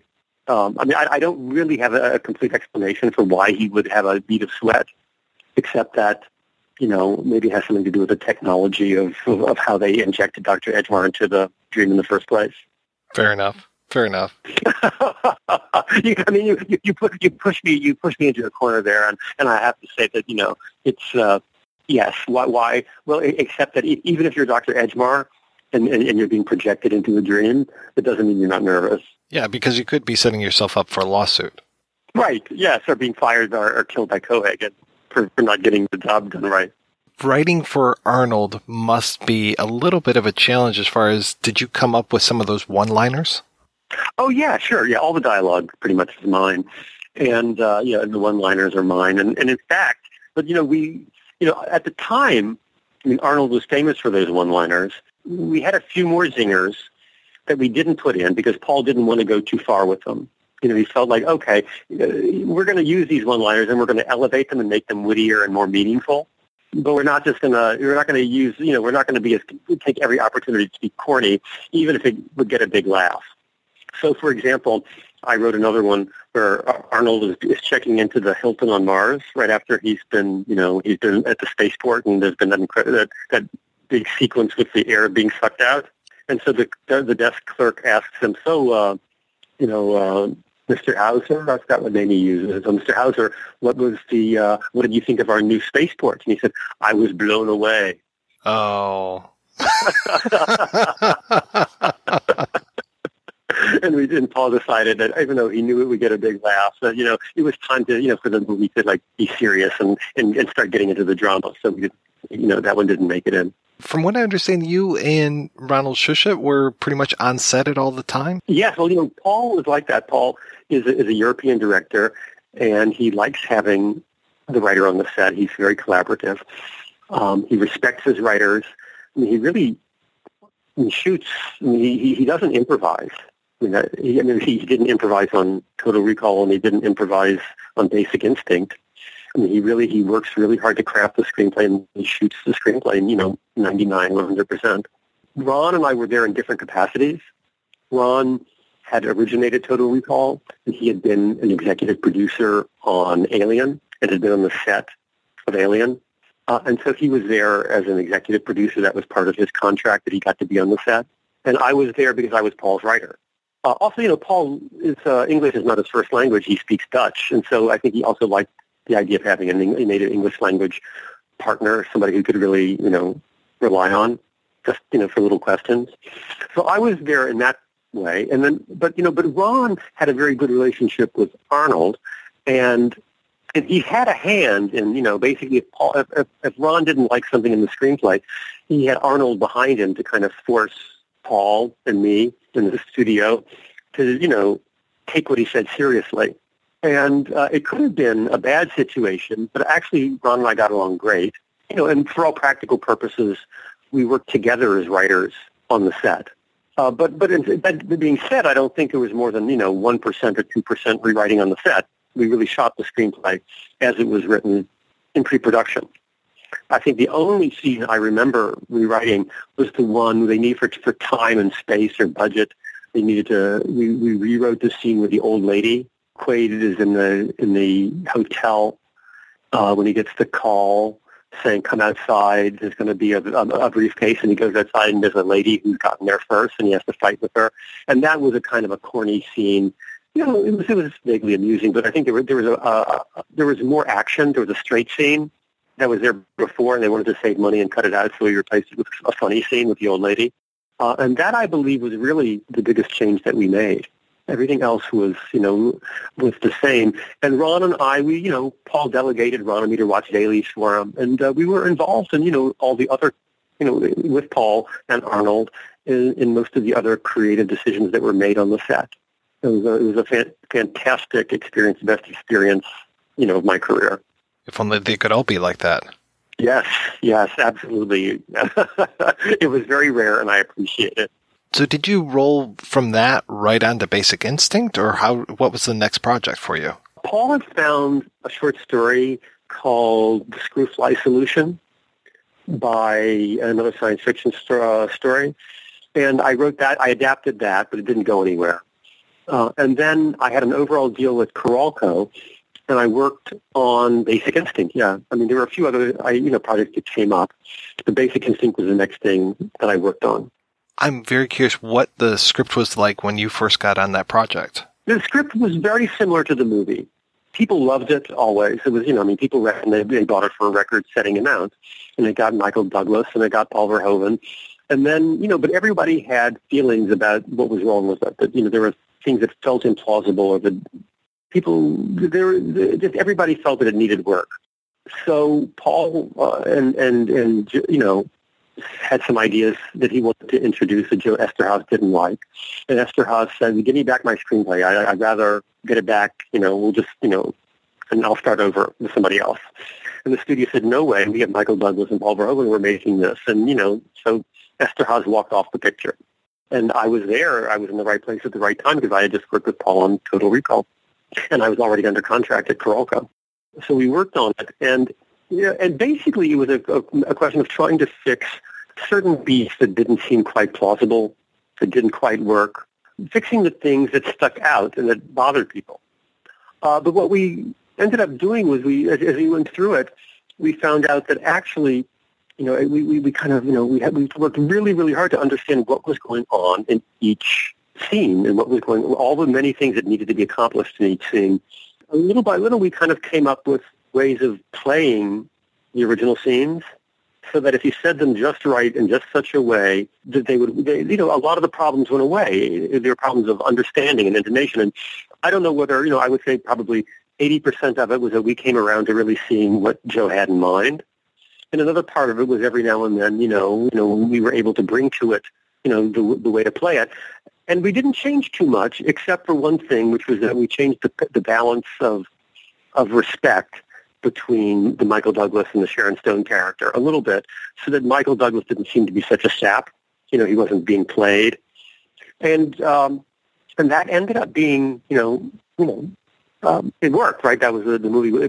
People liked everybody at the time who saw the movie liked it and found fault with it, They liked it enough that it was the biggest box office hit in the world that year. But it wasn't as if anybody ever gave it totally glowing reviews. It was like a guilty pleasure. And so I really feel that we did the very best we could to the script was brilliant. It had brilliant ideas. It felt fresh. It was shocking and interesting. And, I think that we made the most of something which couldn't be perfected. We didn't know how to perfect it, but I think we did a good enough job that we saved it and improved it just enough so that, whatever it was that was bothering people didn't bother them so much that they couldn't enjoy it. I mean, it was a little bit like Total Recall also in the sense that it was, it was a story within a story, and she had written the book to be the alibi for the crime. Did that mean she was guilty or innocent? And then the other part, which most people don't talk about, is that she was one of the first fully empowered women on screen. She really was like a man. She could do anything. She used men. She could get away with crimes. She was, you know, she was, I mean, actually, there haven't been a lot of women like that otherwise. I mean, she wasn't really being seductive. She was really being powerful. And that was part of, you know, and beautiful and having her, you know, the beauty and the sex at her disposal. And I think that was, I think it, people just, without recognizing that that's what they were watching, they recognized that it was something new. That performance by Sharon Stone was just such a career-making performance. It must have been interesting to witness that. Yes. Sharon, you know, had done, we really liked what she had done on Total Recall. And felt that, you know, she was perfect for the part from the beginning, and she was one of the very first actors who were, you know, who did a screen test. And we all looked at the screen test and went, wow, she's great, but she's not a big star. And since this was, you know, going to be, this was a huge, you know, the biggest screenplay sale in history, right? You know, we want, you know, the idea is that you get a huge star. And then one by one, you know, Paul and the studio submitted it to all the big female stars, and they all turned him down. And then ultimately, you know, there might have been, you know, some not huge stars who might have been interested, but we said, let's go with Sharon. Sharon is great. We liked her. We liked her test at the beginning, and she's defeated all competitors. Paul, you know, insisted on Sharon, and she was great. Can you tell me what's coming up next for you as far as is it Crusade happens, or do you start working on the Total Recall 2 script? What's the timeline for those two things? Crusade comes next. Crusade is one of the best scripts I've ever read. Yeah, it's a good script. And you know, I mean, basically, this was an original screenplay by Waylon Greene, who's a great writer. Paul had that script, and he had kind of turned against it. He said, I don't know, I like it, but I don't like it anymore. What do you think? And I said, you know, I think it's really great. He thought I was really mistaken. But in any case, I worked with him on it for a while, and we got it to the point where he, you know, he liked it again. But he also, you know, I think we got it to the point where we realized that it had always been good. He realized it had always been good, and that we just, you know, we tried to make it somewhat better. In any case, you know, and it was supposed to get made. It had been budgeted, and it was on its way to getting made, but it was just too expensive, and the studio stepped back from it. It was a casualty of the fact that Paul Verhoeven is a very, very honest person. He's Dutch, and he's forthright, and he didn't play the games of, you know, pretending that he could do it cheaper. I think that rather than trusting that when he gave, you know, I mean, in the end, he probably, you know, it would have been a hit, and he should have probably done what he, you know, I mean, that Carolco didn't make it. Instead, they made Cutthroat Island, which probably ended up costing them as much as, or more than Crusade would have made it, you know, would have cost them. But in any case, you know, there was a certain moment when a decision needed to be made, and Paul, instead of saying, well, I can cut this and I can cut that, or no, you know, you're telling me to do this, you know, can you shoot this for this much instead of, you know, this for $10 million less? And instead of just saying, yes, I can, he said, you know, no, I'm not going to lie to you. And so that was, in Hollywood, you have, you know, really, for things to get done, people don't have the courage to make these tough decisions. They need to be lied to. I'm not a liar. And I'm usually not in the position of telling people, you know, having to lie. There are other people who are called upon to do that. But you know, very frequently, you know, nobody, you know, no big venture would get made like the Suez Canal or Panama Canal or anything like that. If people really, or a war, if people knew how much it was going to end up costing, you know, they only get done when if somebody lies at the beginning. Paul didn't do that, and so the movie didn't get made. So what happens to you when the project falls apart? I was a script doctor on that picture. You know, I was a script doctor on Basic Instinct, and I was a script doctor on Crusade, and that's a fine and noble profession and very well paid. But it didn't. I mean, what happened to me? Honestly, there were two or three things I had in the fire when Carolco ended up going bankrupt. I could think one of them was a Total Recall sequel, and the other was Crusade. You know, if Carolco had made those two movies, they would probably still be in business. You know, and I would have been launched to, you know, I mean, I have a certain stature. If those two movies had been made, I would have been a lot bigger. So, yeah, I look back on that crucial moment, and I go, wow, if only they had made, you know, they could easily have made those two decisions. Also, Paul did Showgirls, so between Paul and Carolco, instead of doing Crusade and Minority Report, they did Cutthroat Island and Showgirls, and there the tale was told. When did you first become exposed to Philip K. Dick? Was it through your work on Total Recall? Two answers to that question. Yes, it was through my work on Total Recall, but also I realized that also I had one of the friends I had who I had been involved in the distribution company with. He was a big Philip K. Dick fan, and he was talking about Philip K. Dick, years ago, and he ended up actually even, he retained his interest in Philip K. Dick and has tried to mount certain Philip K. Dick projects. And I realized many years later, oh, that's the guy he was telling me about who was so wonderful. But what happened is that when Total Recall was offered to me and I started working on it and I hadn't reading Philip K. Dick, I didn't put those two things together. So for all practical purposes, yes, I was exposed to Philip K. Dick starting with Total Recall. I hadn't read anything of his before that. So in a movie that is basically supposed to be a dream, or you can interpret it that way, and I think a lot of people do, how are you going to pull Quaid out and put him into Minority Report, basically, with a sequel? We did it two ways. Ron Shusett and I actually did write a Total Recall sequel. And when we did Minority Report, we decided that it wouldn't, we would, since it was teetering on the brink of it could be a dream or it could be reality, we would say that it was reality, and just make that decision at the beginning of Minority Report as the Total Recall sequel. And then, on the other hand, when we wrote an original Total Recall sequel for Dimension, we decided to, we continued the ambiguity and kept playing it out.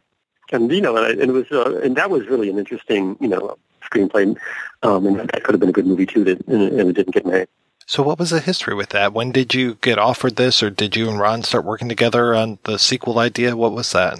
Well, okay, so Ron and I liked each other. At a certain point, I was still working, I was under, I had an overall deal at Carolco. I'd worked with, been working with Paul on Basic Instinct and Crusade. And I came across, told me about the Minority Report short story. And I thought, oh, this is great, and I optioned it. And I wanted to make it as a smaller film that I would write and direct. So I went to Paul to see if he would, be my executive producer and vouch for me. And he said, yeah, sure, I will, that's a really good story. I'd be happy to do that, but let me ask you, what do you think about doing it as a Total Recall sequel? And I, and at the time, I said to Paul, well, I thought you didn't want to do any sequels. And he says, well, I didn't. But, I think this would make a really good sequel because it has the same feeling to it without having to actually be the same story again.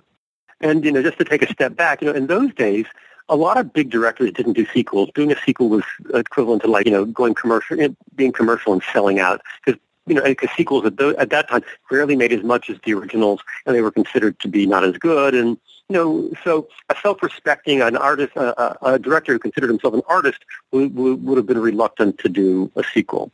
I mean, Ridley Scott didn't do the sequel to Alien, right? They got a new director, Cameron, to do it. Paul decided that he would be happy to do Minority Report as a Total Recall sequel, and I had to make this decision whether I would, give it up, because I thought it was like a very good opportunity for me to finally get to direct.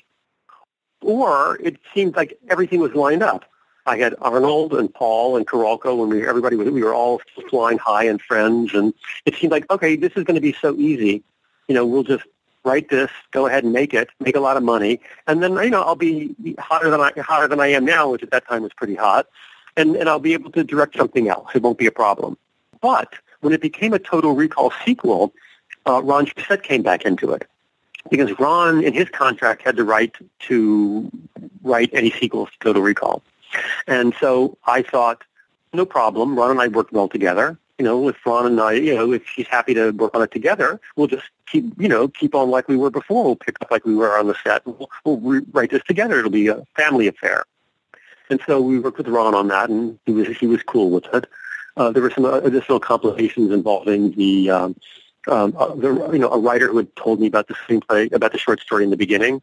But we worked those out, and then we wrote a screenplay for Minority Report as a Total Recall sequel, and we were in a race with Showgirls to get the script ready. and Paul was working with Joe Esterhaz on Showgirls, and, you know, this Basic Instinct had already been a hit, and he had a, you know, so now he, you know, Paul, you know, he's, you know, there's more than one writer in his life, so he has a good relationship with Joe, and they're red hot, and he's working on Showgirls, and so we rushed to finish our draft of Total Recall 2 in time for Paul to make a decision over as to whether he wanted to do Showgirls or Total Recall 2. And he had problems with our draft of the screenplay and didn't, you know, and decided to go make Showgirls. At that point, the project went into abeyance. Paul wasn't available to, you know, he was off making a movie. It was going to be a year before he could even give us notes. He has a tendency to, like, get interested in something, and then when he doesn't like a draft, you know, just sort of, like, shun it, you know, because he had done that with Crusade and then come back to it. But in the meantime, we felt that it looked like Paul really wasn't interested in it at all, so I threw Paul, and a mutual friend of Paul's and mine who knew Jan de Bont, and Jan de Bont was, you know, was Paul's cinematographer on many movies, including on Basic Instinct. And Jan had just done Speed, and I had heard that Speed was a you know, was going to be a hit. And so I showed him the screenplay that, you know, that, well, Ron and I showed him the screenplay that we had done, and he, you know, he was interested in coming on board as a director. And so that began the next phase of it. And but Carolco was going out of business. They didn't want to hire Jan de Bont because they didn't make certain payments. The rights reverted to me, and then with, you know, and then together with my rights, my underlying rights to the short story, we were and to the screenplay, we were able to attach Arnold. And Arnold liked the idea at that point of working with Jan de Bont, and we set up the Minority Report Total Recall sequel with Arnold and Jan at 20th Century Fox. Do you remember what year that was? I don't know. Let's see. The movie came out in 90, right? 1990. So I'm guessing this is maybe like 1996 by now, 1995. Probably 1995, probably not 96. Yeah, and you know, I had a friend who was an executive there, Susan Cartsonas, and so it was all, you know, it just all, and Fox had been setting up, wanted to make an overall deal with Jan. So that we, you know, that was a very smooth transition. And then we continued to do two more drafts of the screenplay at 20th Century Fox for Jan and Arnold. After that, Jan, there was some interesting, you know, politicking, you know, but you know the studio and Jan were not entirely sure they wanted to continue to make it as a Total Recall sequel. I think, in fact, we rewrote it. We took out the Total Recall, and when we took out the Total Recall, they weren't so sure they wanted Arnold to be the star. And Ron and I were we're caught in the middle because we felt an allegiance both to Arnold and Jan and the studio. And in the end, you know, Jan wanted to, in the end, Jan wasn't ready to direct it. He didn't want to direct it, or he was going off to do this movie, Speed 2. And in that time, you know, we said, well, you know, you guys might not like it, but, you know, we really think this is a great screenplay. And, you know, a lot of people like it very much. So we got it to Martin Campbell. And Martin Campbell, I'm trying to remember what he was coming off of, but the next movie he ended up making was the Zorro movie. And he wanted to make our movie, you know, wanted to make Minority Report. But the studio couldn't come to terms with him or wasn't happy with it, or Jan actually wanted to, I don't know, you know, the whole story I may still not know. They said that they couldn't come to terms with him, but it might have been they didn't think he was going to be good enough. I mean, you know, in the end, Martin Campbell, he had a big hit with Zorro, but, you know, he didn't go on to become really illustrious. So who knows? Really, I mean, I'd say that it's not entirely clear how much of a genius filmmaker, director he is. But in any case, the studio did not make the deal with Martin Campbell. And instead, Jan de Bont and the studio went off and hired another writer. They hired John Cohn. And Ron and I were not involved in the project after that. John Cohn, it seems like such an odd choice because as far as I know, he was more of a novelist than a screenwriter. You know, I don't know much about him or his career. You know, my friend, I don't know how they came by him. My friend who worked with Jan de Bont, Randy Auerbach, she had excellent taste. She may have come across his work and felt that he, you know, either a novel or a screenplay, and felt that he would be good for it. And he wrote a pretty good screenplay. So when do you hear that now Minority Report is being made? What happened was that Jan de Bont liked the new draft, and he wanted to direct it. But they sent it around to a bunch of actors. And strangely, I mean, you know, just goes to show how you can run hot and cold. After having two hits, Jan had done Speed 2, which was a disaster. And now suddenly the big actors didn't want to work with him. So they couldn't get a star. Now, among the people they sent it to was Tom Cruise, And Tom Cruise had been wanting to make a science fiction movie with Steven Spielberg. And so he somehow managed to get it to Spielberg. But and then there were all sorts of negotiations, and maybe Spielberg wanted to do it, but then he had to come to terms with Jan because Jan wanted to direct it. And apparently there was a big mega deal made where Spielberg would give Jan a different movie to direct. I think it was The Haunting, and Spielberg would instead direct Minority Report.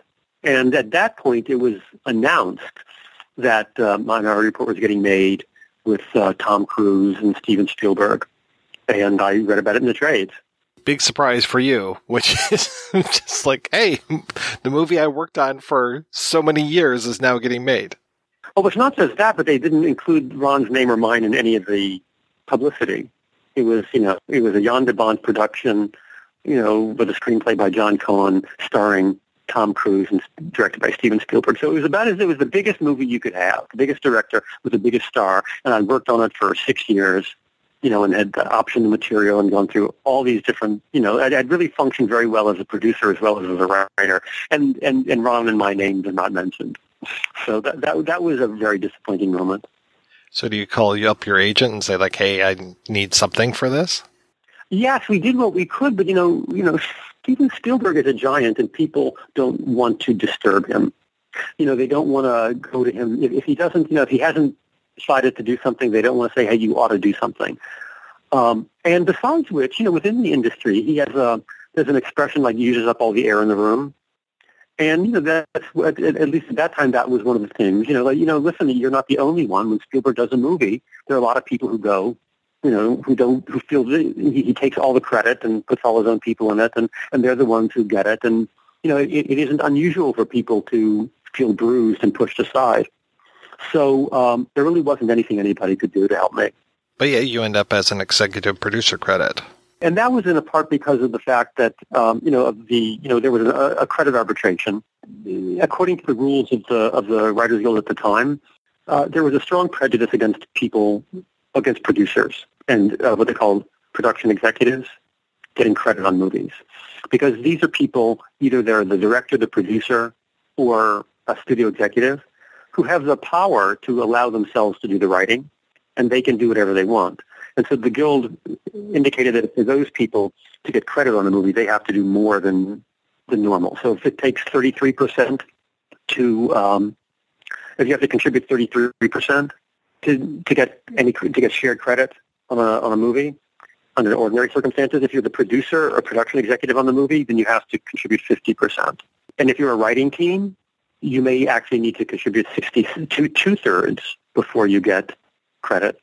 Ultimately, in the end, there was just, because we could have renounced our producer credit and then gone in as pure writers, although I don't know why, in any case, we felt that we weren't ready to give up our producing credit on this, speculatively in order to enter a negotiation, an arbitration on the writing credit.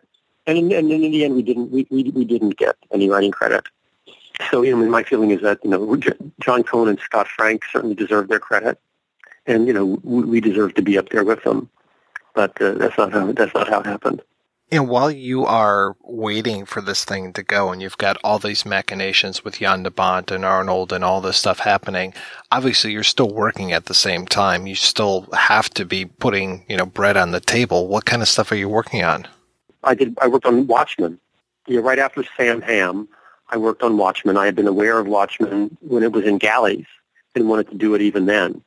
And then I had a chance to work on Watchmen.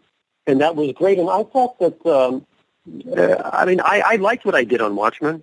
I mean, first of all, again, I tend to be, I respect what a lot of my fellow screenwriters do. And I'm not trying to diminish their work. I thought Sam Hamm wrote a great screenplay, and I was really surprised that he didn't get more credit on the film, because I thought that the movie looked very similar to, the work he had done. I liked what he did, but I felt there were certain problems that needed to be fixed, and I felt that I had addressed them. And then when the movie came out, they didn't use my solutions, and I felt that really a lot of the, the basic problems that I was trying to address had not been addressed. They were a little too faithful to the original material, and therefore they preserved some of the flaws that I felt that I had kind of finessed And, you know, they weren't large changes, but they might have really sort of like, again, you know, you have to minimize the bad parts enough that it doesn't, you don't trip and stall before the finish line. So I worked on Watchmen. I thought I did a good job. But, you know, it took an extra 10, 12 years. I mean, there were many writers between me and the time that it finally got made. So it wasn't as if they were supposed to make mine. It was, you know, one of those projects that was endlessly in development. I worked on, I did a little bit of script doctoring, very quick, on Judge Dredd and Waterworld. You know, these are not things that I wanted to work on for a long time, but, you know, I was probably one of a roster of uncredited writers on those projects. I did an adaptation of Jules Verne's Mysterious Island. I did an adaptation of The End of Eternity by Isaac Asimov, which was a great project, and I thought I did a really good job on, and I'm surprised, you know, that didn't go anywhere. I did an original screenplay called Stowaway about the story of a guy who accidentally ends up on an alien spaceship, and it was almost a one camera, you know, one person, one character piece that takes you on that horrible experience and really tries to make you feel it. And that, it was before Blair Witch, and it was before Zemeckis did Castaway, and, you know, but, you know, again, a project that I like a lot, and I still don't understand why it hasn't gotten made. I worked on that. And that pretty much, you know, there might have been a few others here and there, but those are the things that I worked on in those intermediate years.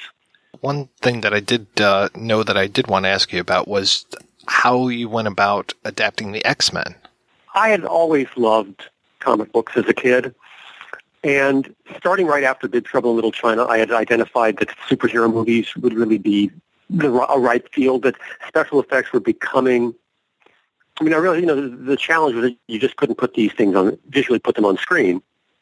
And so one of the things that I wanted to do early on was to try and use the Chinese martial arts wire work action together with the early days of computer generated effects to try and get superhero movies on screen.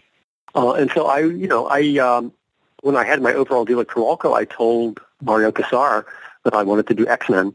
And interestingly enough, you know, he fixed me up with Jim Cameron's company. And I worked with a guy there who was running his company named Larry Kasanoff, and we went and we pitched Stan Lee on getting the rights to do X-Men. And it was really fun. And I pitched Stan, and he liked my take, and we got the rights to do X-Men. And I was working on it at the same time as I was working on Basic Instinct, and as Basic Instinct was getting shot. I actually liked the original X-Men the best. You know, I wanted to do something a little bit smaller that didn't the small magic. And in the end, I think that Bryan Singer ended up, you know, I liked very much what he did with it in that first one, and I felt that I was kind of on the right wavelength there. Carolco ran into financial trouble, and it was time to renew the option. And by that time, Jim Cameron, who we knew was involved, he was going to be the director, had decided that he wanted to go to work on Spider-Man instead. And Carolco got the option for him to do Spider-Man. And then I guess they had a limit of how much money they had, and they decided to let the option to X-Men go and to keep the option to Spider-Man. That's what Cameron was more interested in. And as a result, in the end, ultimately there was a flaw in their contract. And Cameron was ready to make a Spider-Man movie, but it ended up that he didn't have the rights. They lost a court battle over who actually had the rights to Spider-Man. And it went on to be, you know, I mean, the franchise then started over again at 20th Century Fox and without Cameron. So he didn't get to make his Spider-Man movie, and I didn't get to make my X-Men movie. And, you know, those rights also went to, is that also Fox? I think so. But that was a big blow because I really liked X-Men, and, you know, I would have been involved as a writer and executive producer on, you know, that whole franchise. When you're adapting the X-Men, I mean, there's been so many iterations of them. Are you going all the way back to the original, you know, Iceman, Angel, Beast kind of X-Men? Or yeah, I did. I mean, no, not entirely. I Kitty Pryde and a couple of others, but, you know, but basically, I went back mainly to the original ones. I just related to them better, and I liked the idea of, you know, the more realistic and small it could be. It seemed to me at that time. I mean, this was before you know, when the capabilities of computer effects skyrocketed. You know, I mean, it's been exponential, and so when I was working on it, it really still would have been, you know, a struggle to get it on screen. And it still required part of the art of writing this, that kind of movie then was to find ways to write your story so that you could then sell it with a special effect that you were capable of making. You know, you couldn't just do anything you wanted and then hand it over. You had to work with, it had to be good drama, and then there had to be a particular effect that you could pull off. And I felt that by keeping it small and more very much about, I mean, from the beginning, I had also started to do, try and create my own comic book universe for different projects rather than just optioning pre-existing ones. And all of them were about real people who have, who acquire superpowers. And I was attracted to the realistic tone of trying to make you really believe it. So we come across more like science fiction and comic book. And so my idea for X-Men at that time was to really try and make it believe that these are adolescents who had these problems, and were at this school. And I think Bryan Singer actually did a pretty good job with that. I mean, by the time he did it, there was more you could do, special effects wise. But I felt that his basic approach was to try and be small and to try and be personal and to try and, show how when you're hanging around the house, how you use your powers to play basketball and stuff like that. So you're the credited screenwriter for Total Recall, executive producer of Minority Report. How does Next come about? How do you make the decision, now I'm going to be the Philip K. Dick guy? Oh, okay. Well, after Minority Report, I loved Philip K. Dick's work, and I was continually screening, reading it, trying to find more of them to do. And so the one that I wanted to do after Minority Report was actually Paycheck. And so I had isolated that, and I actually was in negotiations for it. I think Paycheck had been controlled by somebody for a number of years, and the rights were becoming available. And I was lying in wait for it, but apparently other people knew about it, and they were also lying in wait for it.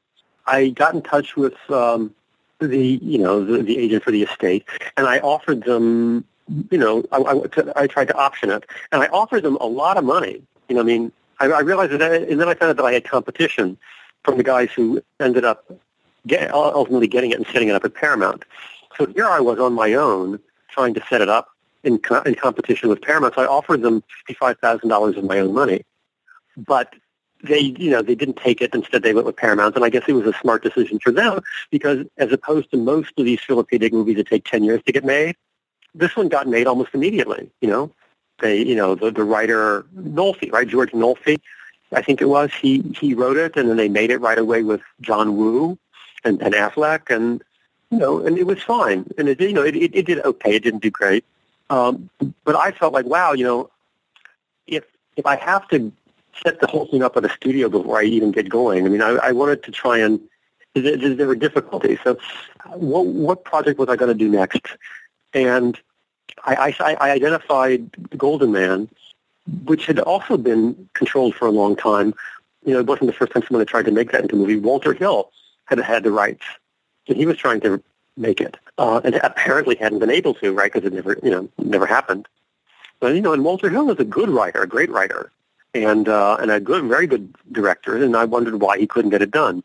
But I felt very confident that I wasn't the Philip K. Dick guy. I knew my way around Philip K. Dick, and I figured that I wasn't going to let that stop me. I saw something in it that I really wanted to do, having to do with the manipulation of time. And so I tried to pitch it and set it up, and I wasn't able to do that. So I ended up getting the rights through a very unusual way. I was interviewed about Minority Report by a young man named Jason Kornick, who had started philipkdick.com. And in return, and the Philip K. Dick estate, the family, had said, we want to actually have a website. Why don't we buy your website, and we'll take it over and make it the official Philip K. Dick website. And he said, okay, and he made a deal with him that part of his payment was that he would be able to get the rights to a short story of his choice, or to a short story. And so when he told me that, I said, well, listen, let me, if you want to work together, let me help you pick the right short story, and then we'll, you'll get the rights, and then we'll proceed from there. And so we made an agreement, and I told him that I thought the one, the story to get was Golden Man. And so we then went around and camped for the take and pitched it, which we couldn't sell. And so I sat down and I wrote it on spec. And, you know, it was difficult because, you know, I knew that there was a version that Walter Hill had made, and I didn't want to see it, you know, because just for copyright reasons, it's just, you know, I just didn't want to expose myself to it and open myself up to the possibility that I might be influenced by it. So then I came up with another take, which is the one that I pitched. I pitched it to a number of places and nobody bit. I think at that point it still had to do with he was a very good-looking guy. You know, do you know the short story? It's been a long time since I've read it. I just mostly remember, you know, the golden skin and everything. And I think everybody tends to fall in love with him. Is that right? Yes. He was gorgeous. And part of his superpower, he really had two superpowers. One was that he could see into the future instinctively, just in the same way that you and I can, like, just look ahead in space. And the other was that he had a sort of a procreative advantage that, you know, women of our species just fell in love with him because he was so gorgeous. And so he was going to be the future of our species because his genes would end up, he couldn't be caught. He would end up screwing his way through humanity, and ultimately his genes and his offspring would drive us out. And this is how so it was a Newton story. It was really a story from around 1953 that was a precursor for the X-Men. I mean, that was really, you know, the idea that it's after a war and there are mutants and people are hunting mutants. And so I figured, you know, but you can't, X-Men has already used that up. And so I didn't want to do it as an X-Men story. So I decided that I would try and make it contemporary. And then ultimately, you know, I ended up just focusing on the character of someone who could see into the future and playing with it in terms of time, a little bit like Groundhog Day, but I wanted to make it really a kind of editing spectacular and to find ways to have things repeat on screen in a rhythmic way to try and convey what his experience of the world was like. And there was one sequence in it where he escapes from a prison where he's being held, where he's able to see all the different times simultaneously. And I thought, this is just so brilliant. So, you know, I just want to find a way to put this on screen. And so I really, you know, I jettisoned 75% of the story and focused just on, you know, and rebuilt it from the things that I thought that interested me the most and that were still fresh and had never been done. And, yeah, and so I did that. It wasn't easy. And, you know, and including not making the guy so beautiful, because it seemed to me that takes over. And it was actually extraneous. And if the whole movie was about, I mean, I know that people loved the short story and they said, oh, this is great. We're going to have our star, the most beautiful actor in Hollywood. But, you know, it struck me that every movie has the most beautiful actor in Hollywood. In other words, you don't need to have a movie which is about the most beautiful person in the world in order to want to cast the most beautiful actor in it. I mean, in a sense, that happens every time Hollywood makes a movie. It's cast by a superpowered person who's superhumanly good-looking. But that wasn't that was a trap that you could fall into that wouldn't help the movie. And so I kind of I gave that up. I mean, if we'd gotten somebody besides Nicolas Cage, that would have been fine. But I didn't write it that was what was driving the story, was that he was so beautiful and women were making bad decisions because of it. And I think ultimately it was a, you know, that was a really good decision. I just wish the movie had been a little, you know, I mean, everybody loved that screenplay, and it didn't quite get realized the way I would have liked. I remember liking the movie. It wasn't Minority Report, it wasn't Total Recall, unfortunately. Yeah, no, it was. I mean, it was a huge sale. It was, you know, it was one of the biggest sales ever, and people loved it. And when I sold it to Roth's company, he said, "We want to make our next movie." It was like, great, you know. I wrote it, sell it, and they want to make it immediately. And we had Nicolas Cage. I had attached Jason Cornick, and I had attached Nicolas Cage, and Nicolas Cage had helped set it up with the studio with Joe Roth. But in the end, you know. The director, the star wasn't available. He wanted to do something first in time, and people, they started spending all their intermediate time rewriting it, and then it changed somewhat. Also, this was right around 9/11, and so there was a real political undertone that people didn't, you know, the idea was, you know, wow, anything can happen. You know, the disaster can strike out of the blue, and so the idea that someone could see into the future at that moment, he had to be used to foresee terrorist events. Right, I mean, that's just where our minds were, and so the question was, and he, you know, I said he's a guy who he doesn't, you know, he doesn't want to help anybody. He doesn't want to look into the future. And in fact, his powers are quite limited. He spends most of his time trying not to be used by the government.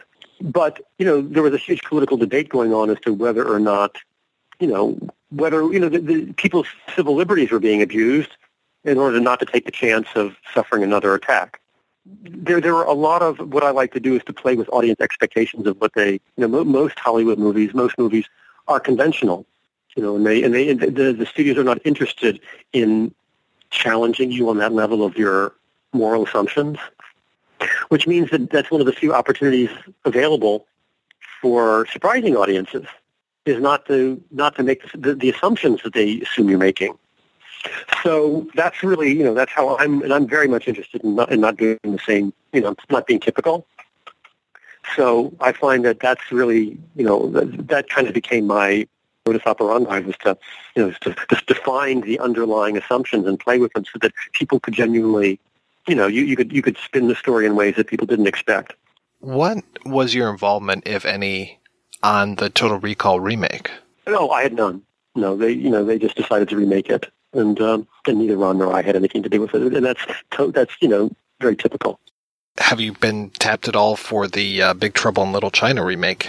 Well, first of all, interestingly, in our contract, we had the right to do the remake, to write the screenplay for the remake. And you know, listen, I understand that, you know, the studio, they made the movie once. Now it's 30 years later, they want to get some, you know, get a new and different approach to it. So they had to, you know, so we had nothing to do with it creatively, but we did need to come to terms with the studio before they could go ahead and remake it without us. So at least you're not seeing it in the trades and going, oh, that's my movie. Well, actually, no. I think that actually that's what would have happened if we hadn't called them and said, oh, by the way, you know, there's this contract. I mean, that would be. I would love to see Big Trouble in Little China remade. I mean, it's that would be fantastic. So, what are you working on these days? I have 2 limited series that I'm working on. One of them, I can't really talk about them because they're very conceptual, you know. But one of them is a little bit like science fiction, and yet it also has a hip hop musical element to it. But it's not typically a musical. It just, you know, it takes place in a kind of, you know, in a world where both science fiction and hip hop exist. And so that's, you know, I'm going to start. You know, I've been working on that with a spoken word poet for a while, and we're getting ready to go out with it. And then, you know, I have something else which is totally, you know, in a different area. It's a historical miniseries set in World War II in the Nazi era, and it's about a kind of a figure who's an American, kind of American Schindler. He's an American diplomat who, from 1933 to 45, was trying to get the U.S. government to expand its immigration quotas to let in more refugees, and he was the chairman of the President's Advisory Committee on Refugees. And so he was involved in a battle with the State Department to get Franklin Roosevelt to try and let in more immigrants and refugees. And so the whole period, and you know, it gets you into the America First movement with Lindbergh, and then the, you know, the conduct of the war and the Holocaust and all that. But it's from the point of view, it's kind of the House of Cards version of it. You know, it's an American political story about all these events that we're familiar with, but that have never been seen from this angle before. So, are you finding that television is, as I've talked with many writers before, they say that television is becoming more the writer's medium? Yes. Well, I mean, there's just a lot. First of all, yes, nowadays it's more the writer's medium, and there's more opportunity there. Feature films have shrunk and TV has expanded. Have you written in other media? Have you written books? No, mainly I've been a screenwriter. It'll be interesting. I mean, at this point, I took a little time off. I did a lot of research for my historical project, but I would like to return to science fiction after this. And I have a couple of ideas left, you know, fairly ambitious science fiction original works that, you know, I think, you know, for some... Take the genre on an area that hasn't been before. not entirely new. It's not unprecedented, but it's an idea I've had for a number of years. Still, nobody else has done it yet, so I might. It's still there for me to do. You don't know how much I'm busting to ask you more questions about that, but I know you can't really talk about it. No, I can't. Because I mean, you've been right on the money with a lot of stuff, so I'm really looking forward to seeing what you do next. Well, thanks. Well, I can tell you that I wrote a screenplay that didn't sell. Right, I wrote a screenplay. I got the rights to Variable Man, another Philip K. Dick novella, and I worked on it with a young partner. I thought, okay, this would be interesting to me.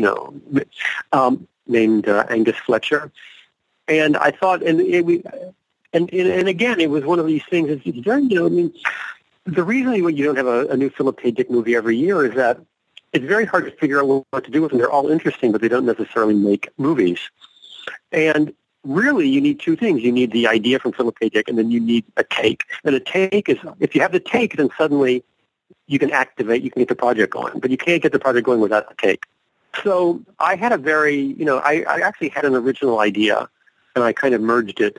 The Variable Man, and it was before her, and it was about a kind of a moment of singularity, which was woven into the Philip Dick story because I felt like Dick had been prescient 40 years ago, 50 years ago, but it needed to be freshened up, and so it was really about the surrender, our surrender of free will to computers who knew better than us.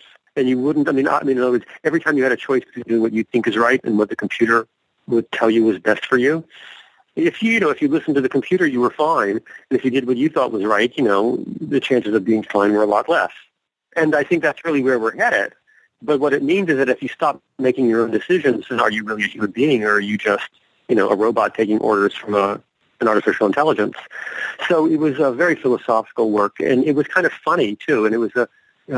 because it was before her, and it was before Alexa or Siri.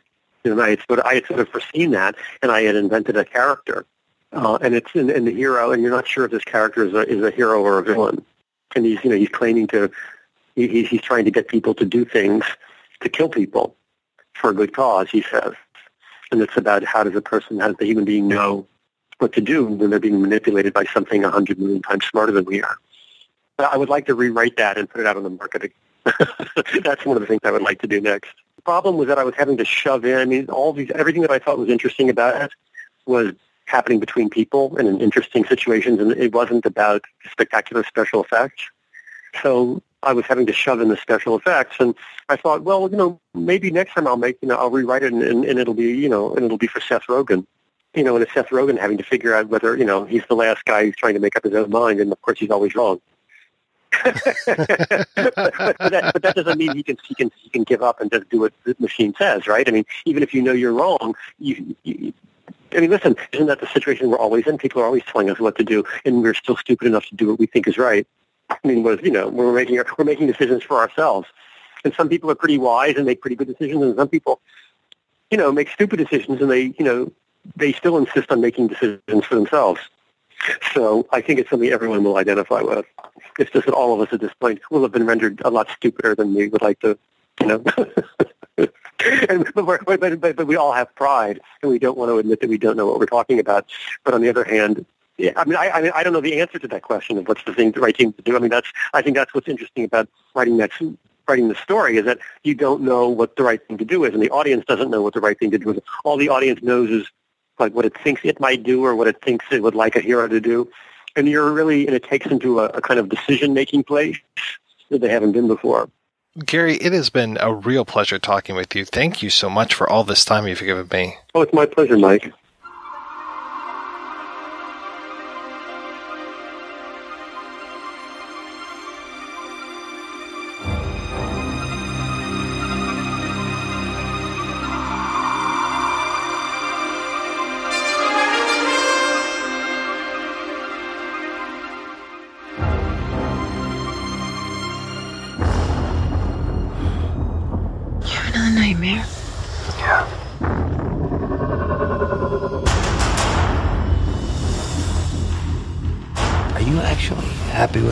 Turned out. Why the hell shouldn't I be? What do you know about this recall place? Stay away from them. Don't mess with your mind, man. Welcome to Recall. First time? Tell us your fantasy. We'll give you the memory. You want to be a crime fighter, a world-class athlete, or a secret agent. Yeah. Happy trails, man. What is it? What's wrong? Yank that needle out before it takes. Why are you here? Oh, why? Colonel, please! Oh, wait. It's all a mistake. Nobody. Hands on your head now!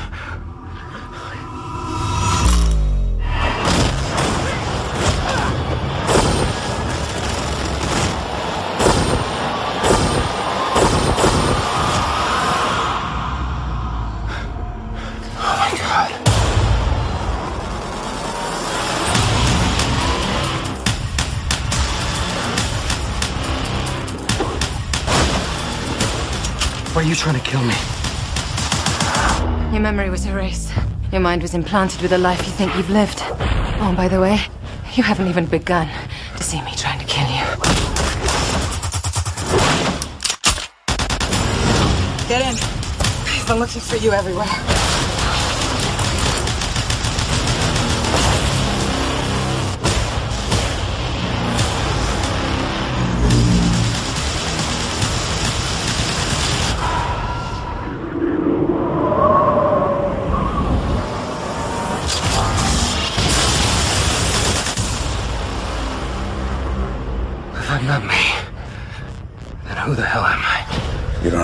Reliable of memories, do you?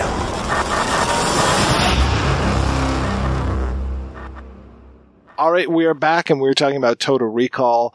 I mentioned before the whole idea of the sequel to this film, and we'll talk about this a little bit more next week when we talk about Minority Report. To me, a sequel to this doesn't necessarily work because of that idea that we discussed earlier as far as, is this all a dream? You know, we have so many clues. Blue skies on Mars. We've got the picture of Melina. We've got just all of these different things that are setting us up to believe, pretty much, by the end of the film, that this could be a dream. And I like Rachel's line, or why do I keep calling her Rachel? I like Melina's line of, you know, hurry, kiss me quick before you wake up, and that it's not we wake up, it's you, you know, this is your dream. There have been these attempts to do sequels to this, and I even just read a comic book. It was actually a pretty good comic, and it was, picks up pretty much, I'm not sure how much time takes place between the movie and it, but it was pretty good, and they actually introduced the Martians, and there are more machines that trigger off different things and all this kind of stuff. But they had to bring back the Richter character, and Richter had these metal arms, and he's fighting fighting Quaid with metal arms, and I was just like, really? Between his arms getting ripped off and that fall, I just don't see Richter surviving the first movie. Yeah, no. He shows up in Starship Troopers, though. And he's got the metal arms there, so. It's funny that you go, why did I just say Rachel? And I'll tell you why you said Rachel, because this remake looks like Blade Runner. It is so much Blade Runner. Oh, it's like Blade Runner light. It's like Diet Blade Runner. I don't know. I don't know how exactly to explain it. All the texture bled out of it. It's taking that washed-out look that Spielberg does for Minority Report, and then going even farther, and then taking all of the lens flares from the Star Trek reboot and putting those in here. The lens flares were hurting my eyes by watching this movie. See, you always bring up lens flares. I don't know. Maybe I'm not susceptible to them, but I don't even have a tendency to notice them half the time. Oh, they are everywhere. I mean, it's so washed out. It's just unbelievable. It is very dark. That was one of the things that I wrote, is that it's so dark that sometimes some of the action scenes, I can't quite make out what's going on. The other thing with this remake, I wish that I saw the theatrical version. I think I ended up seeing the director's cut, which it felt too long. It felt like it needed to be trimmed by at least 20 minutes. Which I think is what they put back into the movie. I saw both versions, but my most recent viewing was that director's cut where they actually use Ethan Hawke as the previous version of Quaid. okay, yeah, it was kind of nice to see Ethan Hawke, but who cares? It would have been more effective if it had been Colin Farrell talking to himself, I think, because we just talked about the whole idea of the doppelganger and how unsettling that is. So when you have someone with a completely different face saying, yeah, I'm you, it's so much easier for me to be like, I don't believe you. You look like Ethan Hawke. I look like Colin Farrell. Huge bit of difference. Sorry about it.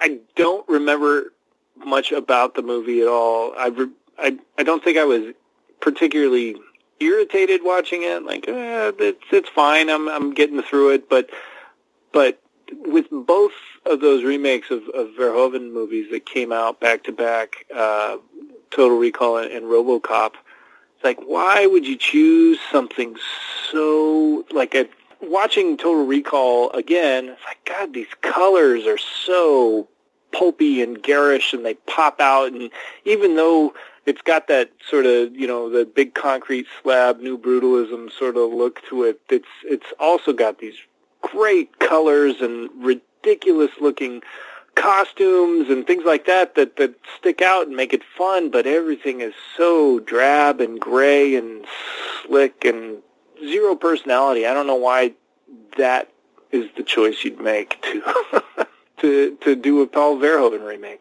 Another thing that it stole, and it feels like this is where The Fall kind of looks like, and some of the other design elements in here, is it feels like Metropolis. It has, and it's not to say that other science fiction films over the years have borrowed from Metropolis. They definitely have. But this one feels much more like it. There's definitely a much more of a workers versus the state kind of thing, and the workers live underground and they have to get in this thing and they go to work, and it's sort of a more exotic way to do it. It's not one shift shifting back and forth to get in as the gate goes up and comes down in Metropolis and all of that stuff, but there's that. And then instead of the Arnold scene where, hey, I'm going to go to recall, recall with the, you know, the jackhammers, it's him and Bokeem Woodbine in there working in a factory building police robots.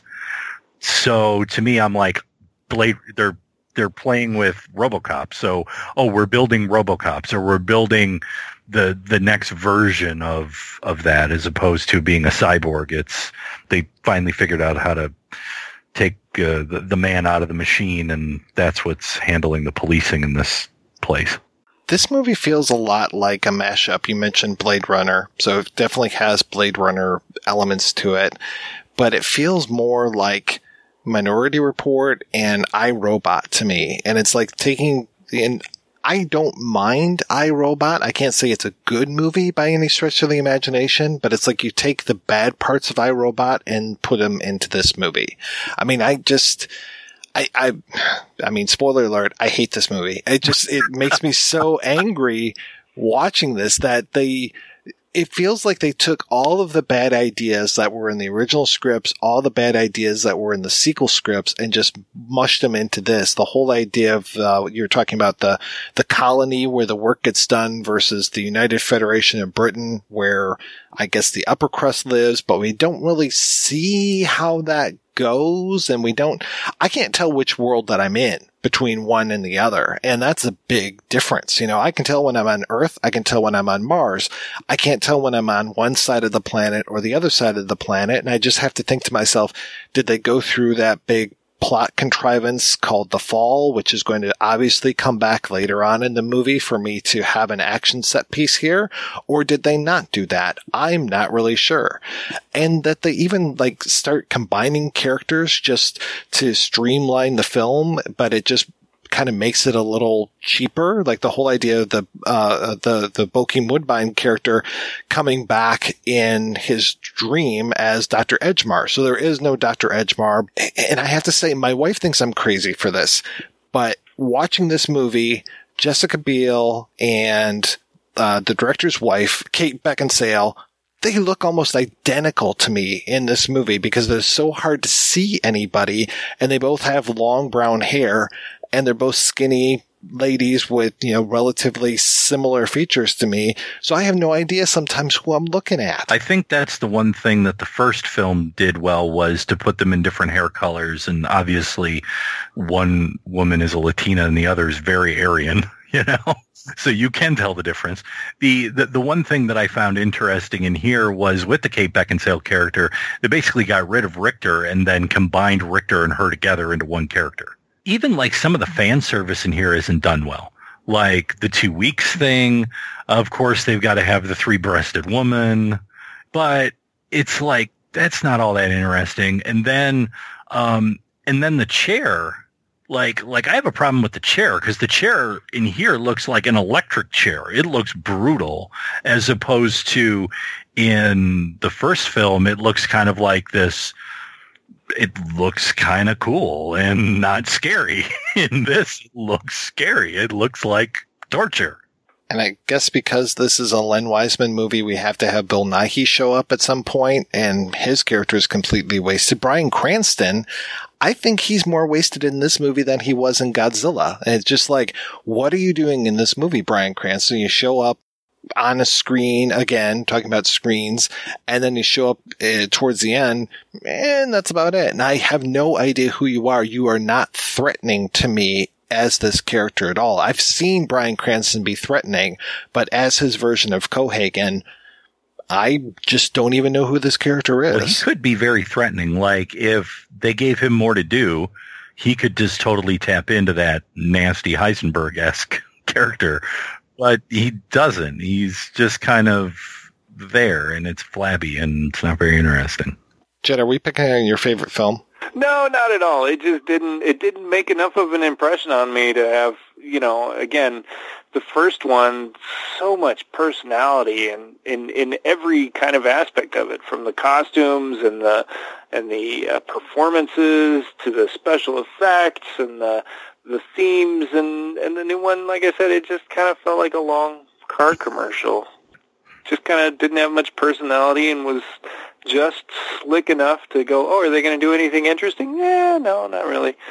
You know, I had a couple decent fight scenes, and I liked the idea of the action sequence on the fall, but you know, I can't say it really paid off very well for me.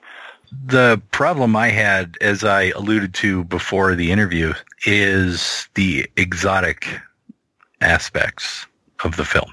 You're talking about how the use of the Asian as the other? Yeah, and it's rather obvious when you go to the recall setup, because it moves from a clinical office setting in the first film. It looks like it might be a few doors down from the boardroom in RoboCop to basically an opium den is what they tried to do. It looks like they tried to tap into this Oriental otherism, and he goes in there and it's all very, and I'm using air quotes, Asian. And it's John Cho, as you said, who's the guy who's running the show on this and everything. Everyone is othered. And that's the only time we see them. We see them there, and we see them on the street. Now, I think people would say to me, but if they are ripping off Blade Runner, how is this any different than when Rutger Hauer's character goes to visit the guy who created his eyes? It's different. It really is. There's a much different manner in which that's handled. That is not handled in that cliche of a manner as this is. It's kind of shocking. And at the same time, like you were talking in the first film with black characters, there is this sort of the Asian characters, the black characters are really only there to support the white lead. They really don't have much else to do in this film. The idea of the Asian setting of Los Angeles 2019, I mean, it made sense in the world of Blade Runner as far as, you know, we've seen San Francisco and that San Francisco has such a large Chinatown. This has moved to Los Angeles, but it makes sense that there is more of a Chinese presence being on the coast and everything.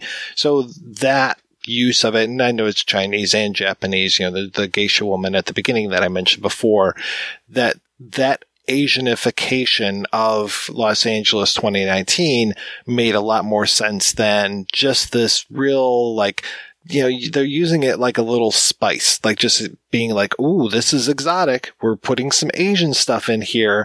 And again, I can't tell if I'm in the colony or if I'm in the other side of the world. So I know, you know, is this just kept to the darker side? And we're using, and I'm sure that it is. I'm sure that it's only the colony that has these Asian influences because it is being used as a signifier to say, this is a den of inequity.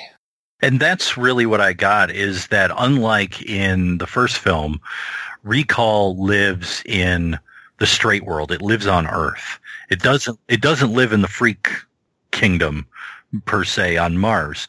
In this film, Recall is right next to the prostitutes and everything else. So to me, it doesn't work as well there. Like, there's something wrong with having it there. Although people would say, well, it's about escapism. So, of course, the people who are the workers, those who are the underclass, they're the ones who are going to want the escapism more than the people that are living in the straight world, who are living in the beautiful Britain, you know, as opposed to the colony.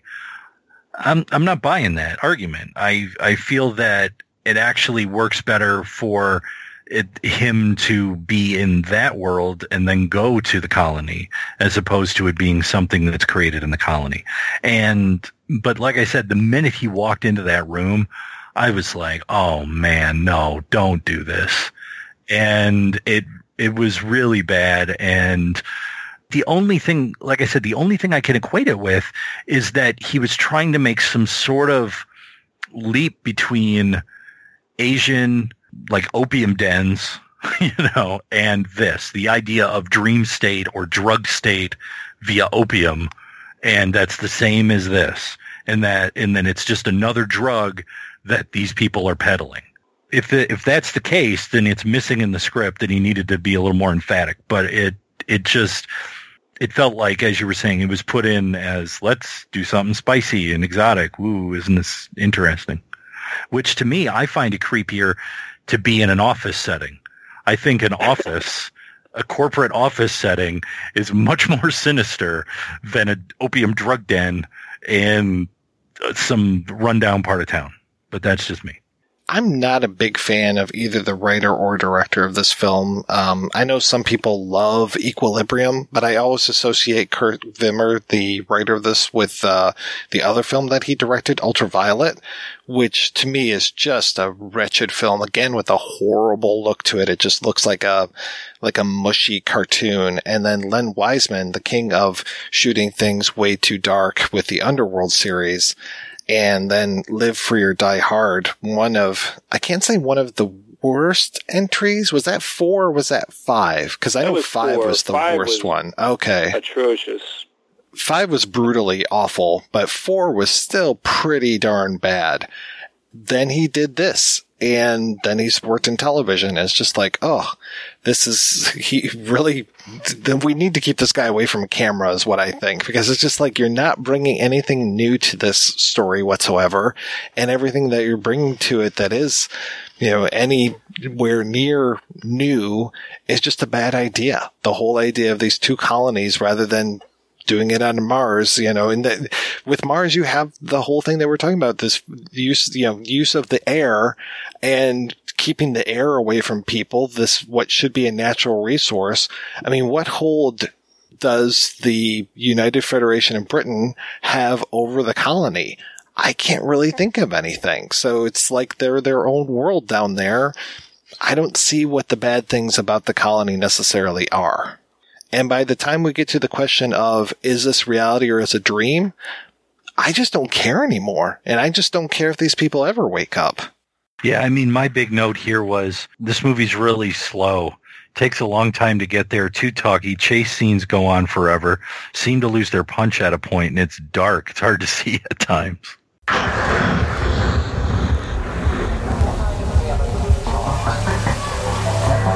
In the year 2070...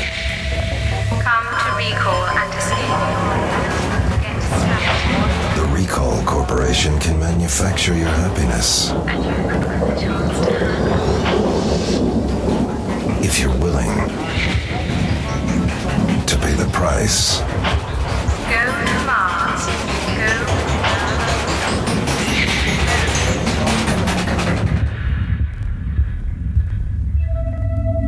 The Recall Corporation, manufacturing your happiness since 2010. Is it real? Or is it recall?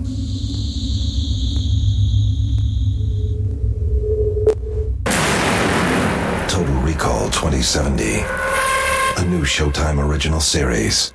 Did either of you guys get a chance to see Total Recall 2070, the TV series? No, I don't know this. It was a Showtime TV series from 1999, and it is very, very Canadian. It was shot in Toronto. And it feels very Canadian. And it's a weird amalgamation. Like you mentioned how Total Recall 2012 was trying to capture more of the Blade Runner feel. There is so much Blade Runner. I really think that they had the rights to the name Total Recall, but they were going more for a Blade Runner thing because there are replicants all throughout this whole thing. And as of the pilot episode, it was tough to pay attention to it. I will be completely honest because it was boring as shit. But I don't remember any sort of recall stuff. Like there was mention of the corporation, but there was nothing else. And when they reveal that one of the characters is a replicant, it's just like, yeah, this guy's been acting robotic through the entire thing. Why am I the only one that gets this? Oh, so you're a replicant, eh? Take off, eh? What's a tortoise? It's not good. I don't necessarily recommend it. So maybe it gets better in the other 21 episodes or 20 episodes because I just watched the two pilots that were originally a movie and then they split them up into part one and part two. It didn't really get it for me. I remember when it was announced, but I don't remember ever seeing anything for it and never watching it because I didn't have cable. Yeah, I would read you off some of the people that were in it, but you would not know any of the names. Like, Kim Kotas is the bad guy in the first episode. Oh, yeah. And that's the only person I recognized because I like him. That was about it. Everybody else, I was just like, yeah, I haven't seen you ever before in my life. The thing about 2012 is two things. One, the fall, for some reason, at one point, I got really bored watching it, and I go, it kind of looks like shawarma. Because I don't know, around here, like, you go to a Middle Eastern restaurant, they got, like, the meat on a spigot, and on a spit, and it just kind of turns. And I'm just like, yeah, shave some of that off. That'll be nice. And then, just odd notes that you have when you're bored watching a movie. The other thing that this falls for is the joke that's highlighted by, of all things, Austin Powers, is, I'll just leave him to be killed by my henchmen and expect everything to go according to plan. What? So, like, that's kind of what Bryan Cranston does at one point with Colin Farrell. He's like, I gotta go. And it's like, why? Like, just kill him already. Like, I gotta go.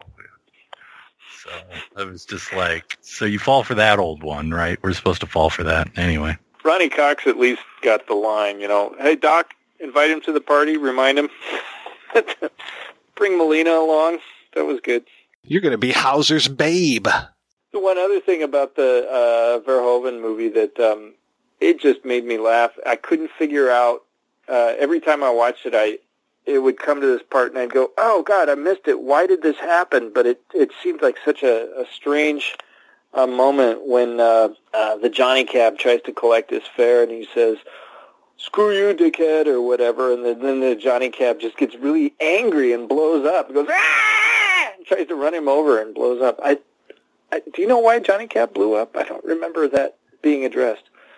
I don't know why Johnny Cab blew up, unless he was so angry about not getting his fare. He was so angry. He like, combusted internally. He glowed for a second and went, ah! And tried to run him over and blew up. I love that whole weird relationship between Rob Bottin and Robert Picardo. And just like, if you know that Bottin is doing effects, that there's a good chance that Picardo is going to show up somehow, you know, like him in The Howling or him as Johnny Cab, even doing the voice of Johnny Cab. And he just looks like a dead ringer for Picardo. Watching Total Recall, the Verhoeven version, you know, a couple of times recently. It really is tied together very nicely. You said, you know, Rachel Tychotin says to him, you know, if this is a dream, hurry up and kiss me before you wake up. And then if you start the movie immediately again, they're right back in the same place. He and Rachel Tychotin on top of a mountain, and he wakes up from the dream. And Sharon Stone says, "Who's that woman? She's always in your dreams." He says, "Yeah, but I'm always here in the morning with you. You know, I always wake up and I'm here with." So yeah, it's really, really tied together very nicely, bookend to bookend. I kind of wish it had started over and had him wake up screaming or something. That would have been nice, little stinger scene at the end of this.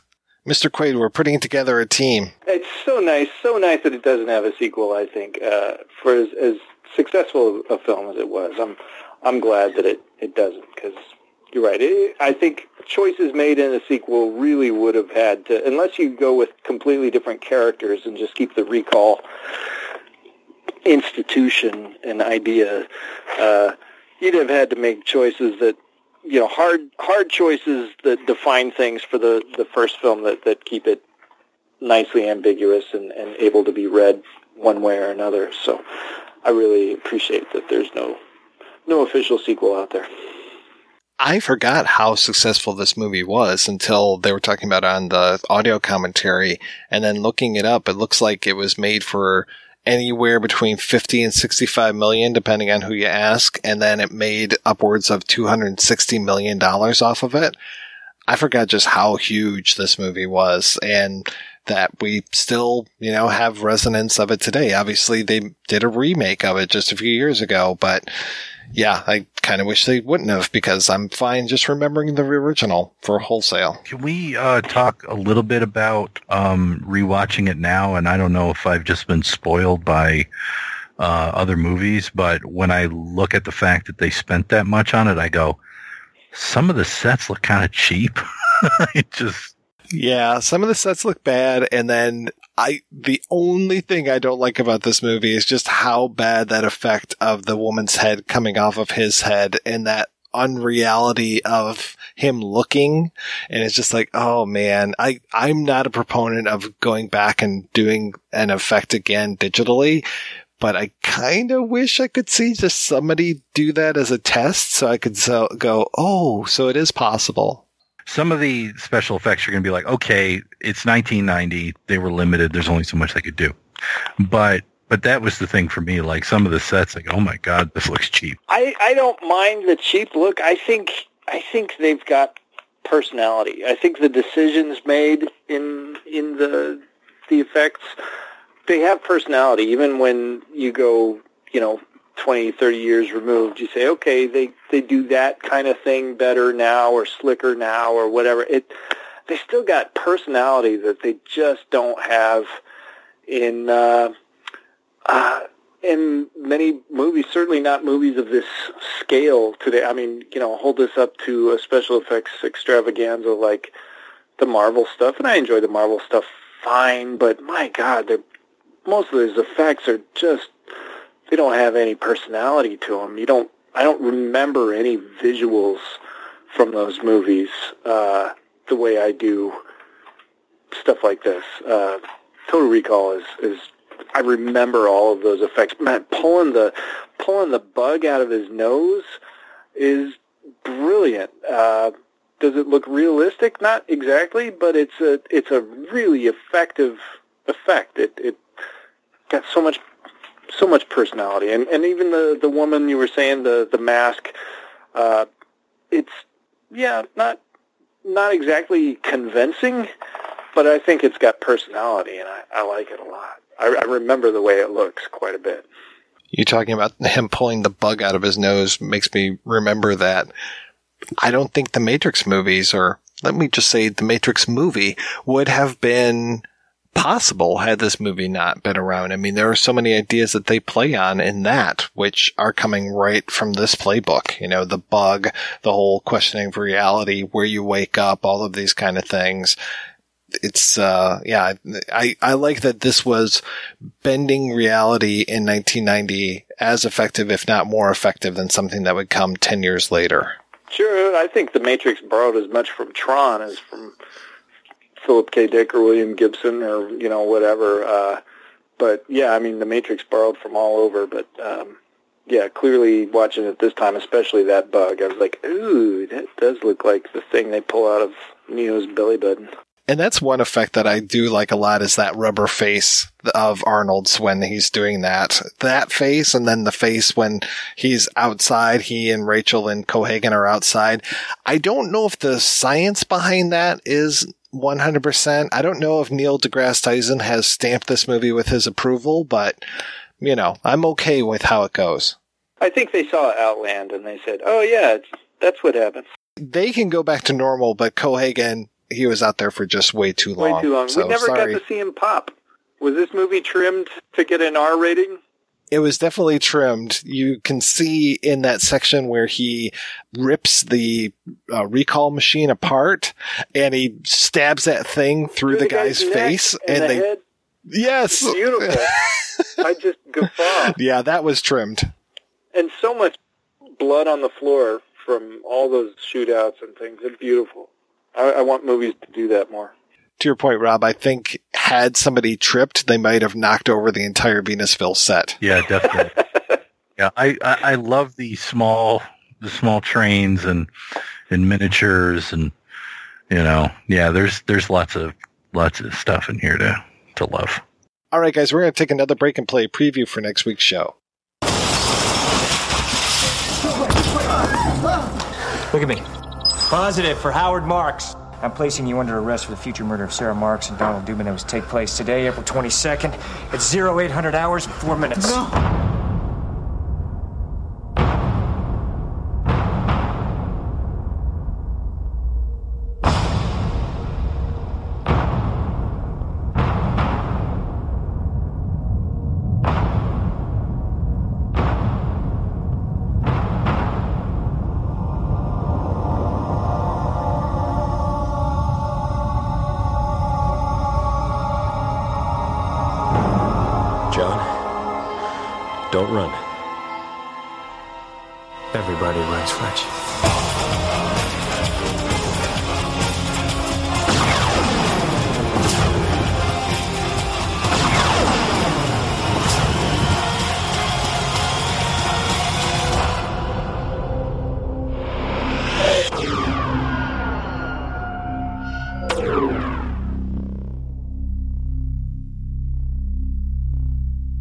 That's right. Our discussion of Philip K. Dick continues next week with a look at Minority Report. Until then, I want to thank this week's co-hosts, Rob and Jedediah. Rob, what is the latest with you? I hear you have some very good news. I finished a book. Yeah, that's the good news I'm talking about. Yeah, reading one. As anyone who has been a listener to the Projection Booth knows, it's very hard for me to read books. No, I finished writing one. I can't tell you what it is yet. It was a for-hire project, so, but as soon as I can, I will let you know. And I think it may be of interest to some fine folks out there in the universe. So that's fun. As for other projects I'm working on, as I've talked about before, the Detroit Punk History Project is still out there and ongoing. There's supposed to be an update. I was hoping to be able to tell you now in relation to Film Threat. Can't tell you anything new about that yet. But yeah, I'm plugging away. I'm doing my thing and enjoying life here in fabulous Detroit. And totally unrelated to the fact that we were watching this and talking about this, I've been watching The Man in the High Castle. So I don't know. It's like Philip K. Dick all over the place. I just went and watched some of the Electric Dreams series. I tried to watch that. It's on Amazon Prime as well.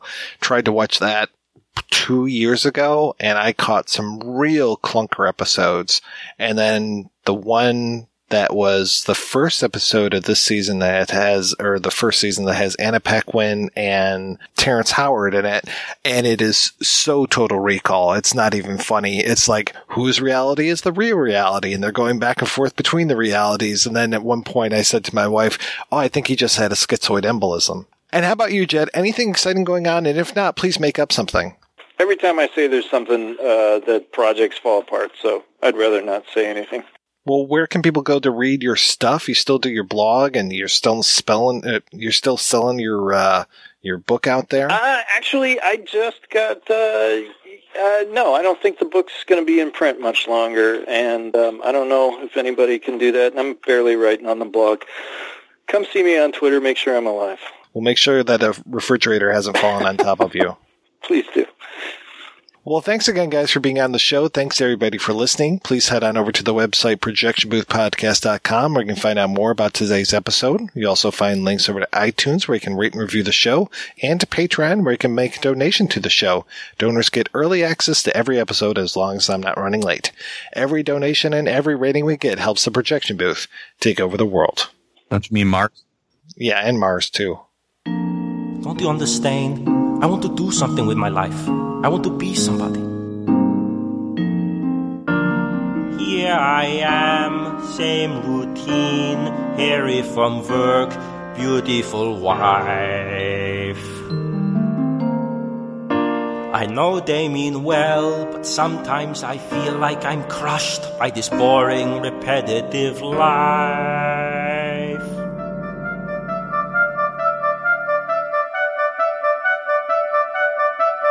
Every night I go dreaming, and the skies are red on another planet.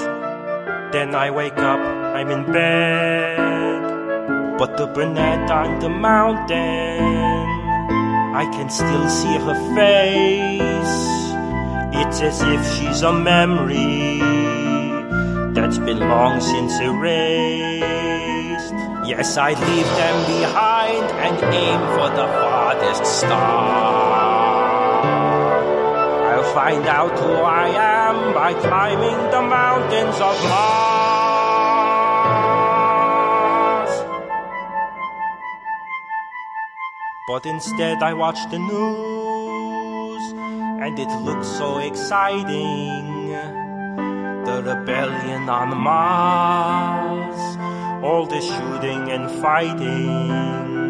I try to be a good sport, and I try to be patient, but that company recall with the phony vacations, I'd fork over the fee and aim for the farthest star. I'll find out who I am when I'm climbing the mountains of Mars.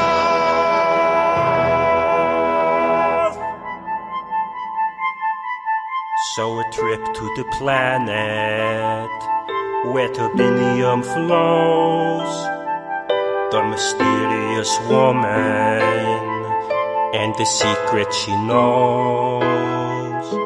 A family man, God, what a bore, but I'm hoping that something's in store. I have to find out what I'm for, 'cause I know that I'm meant to be more. Like a Superman fighting a war on Mars.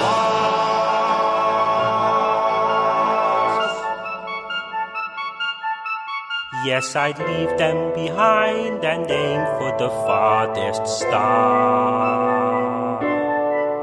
I'll find out who I am by climbing the mountains of Mars.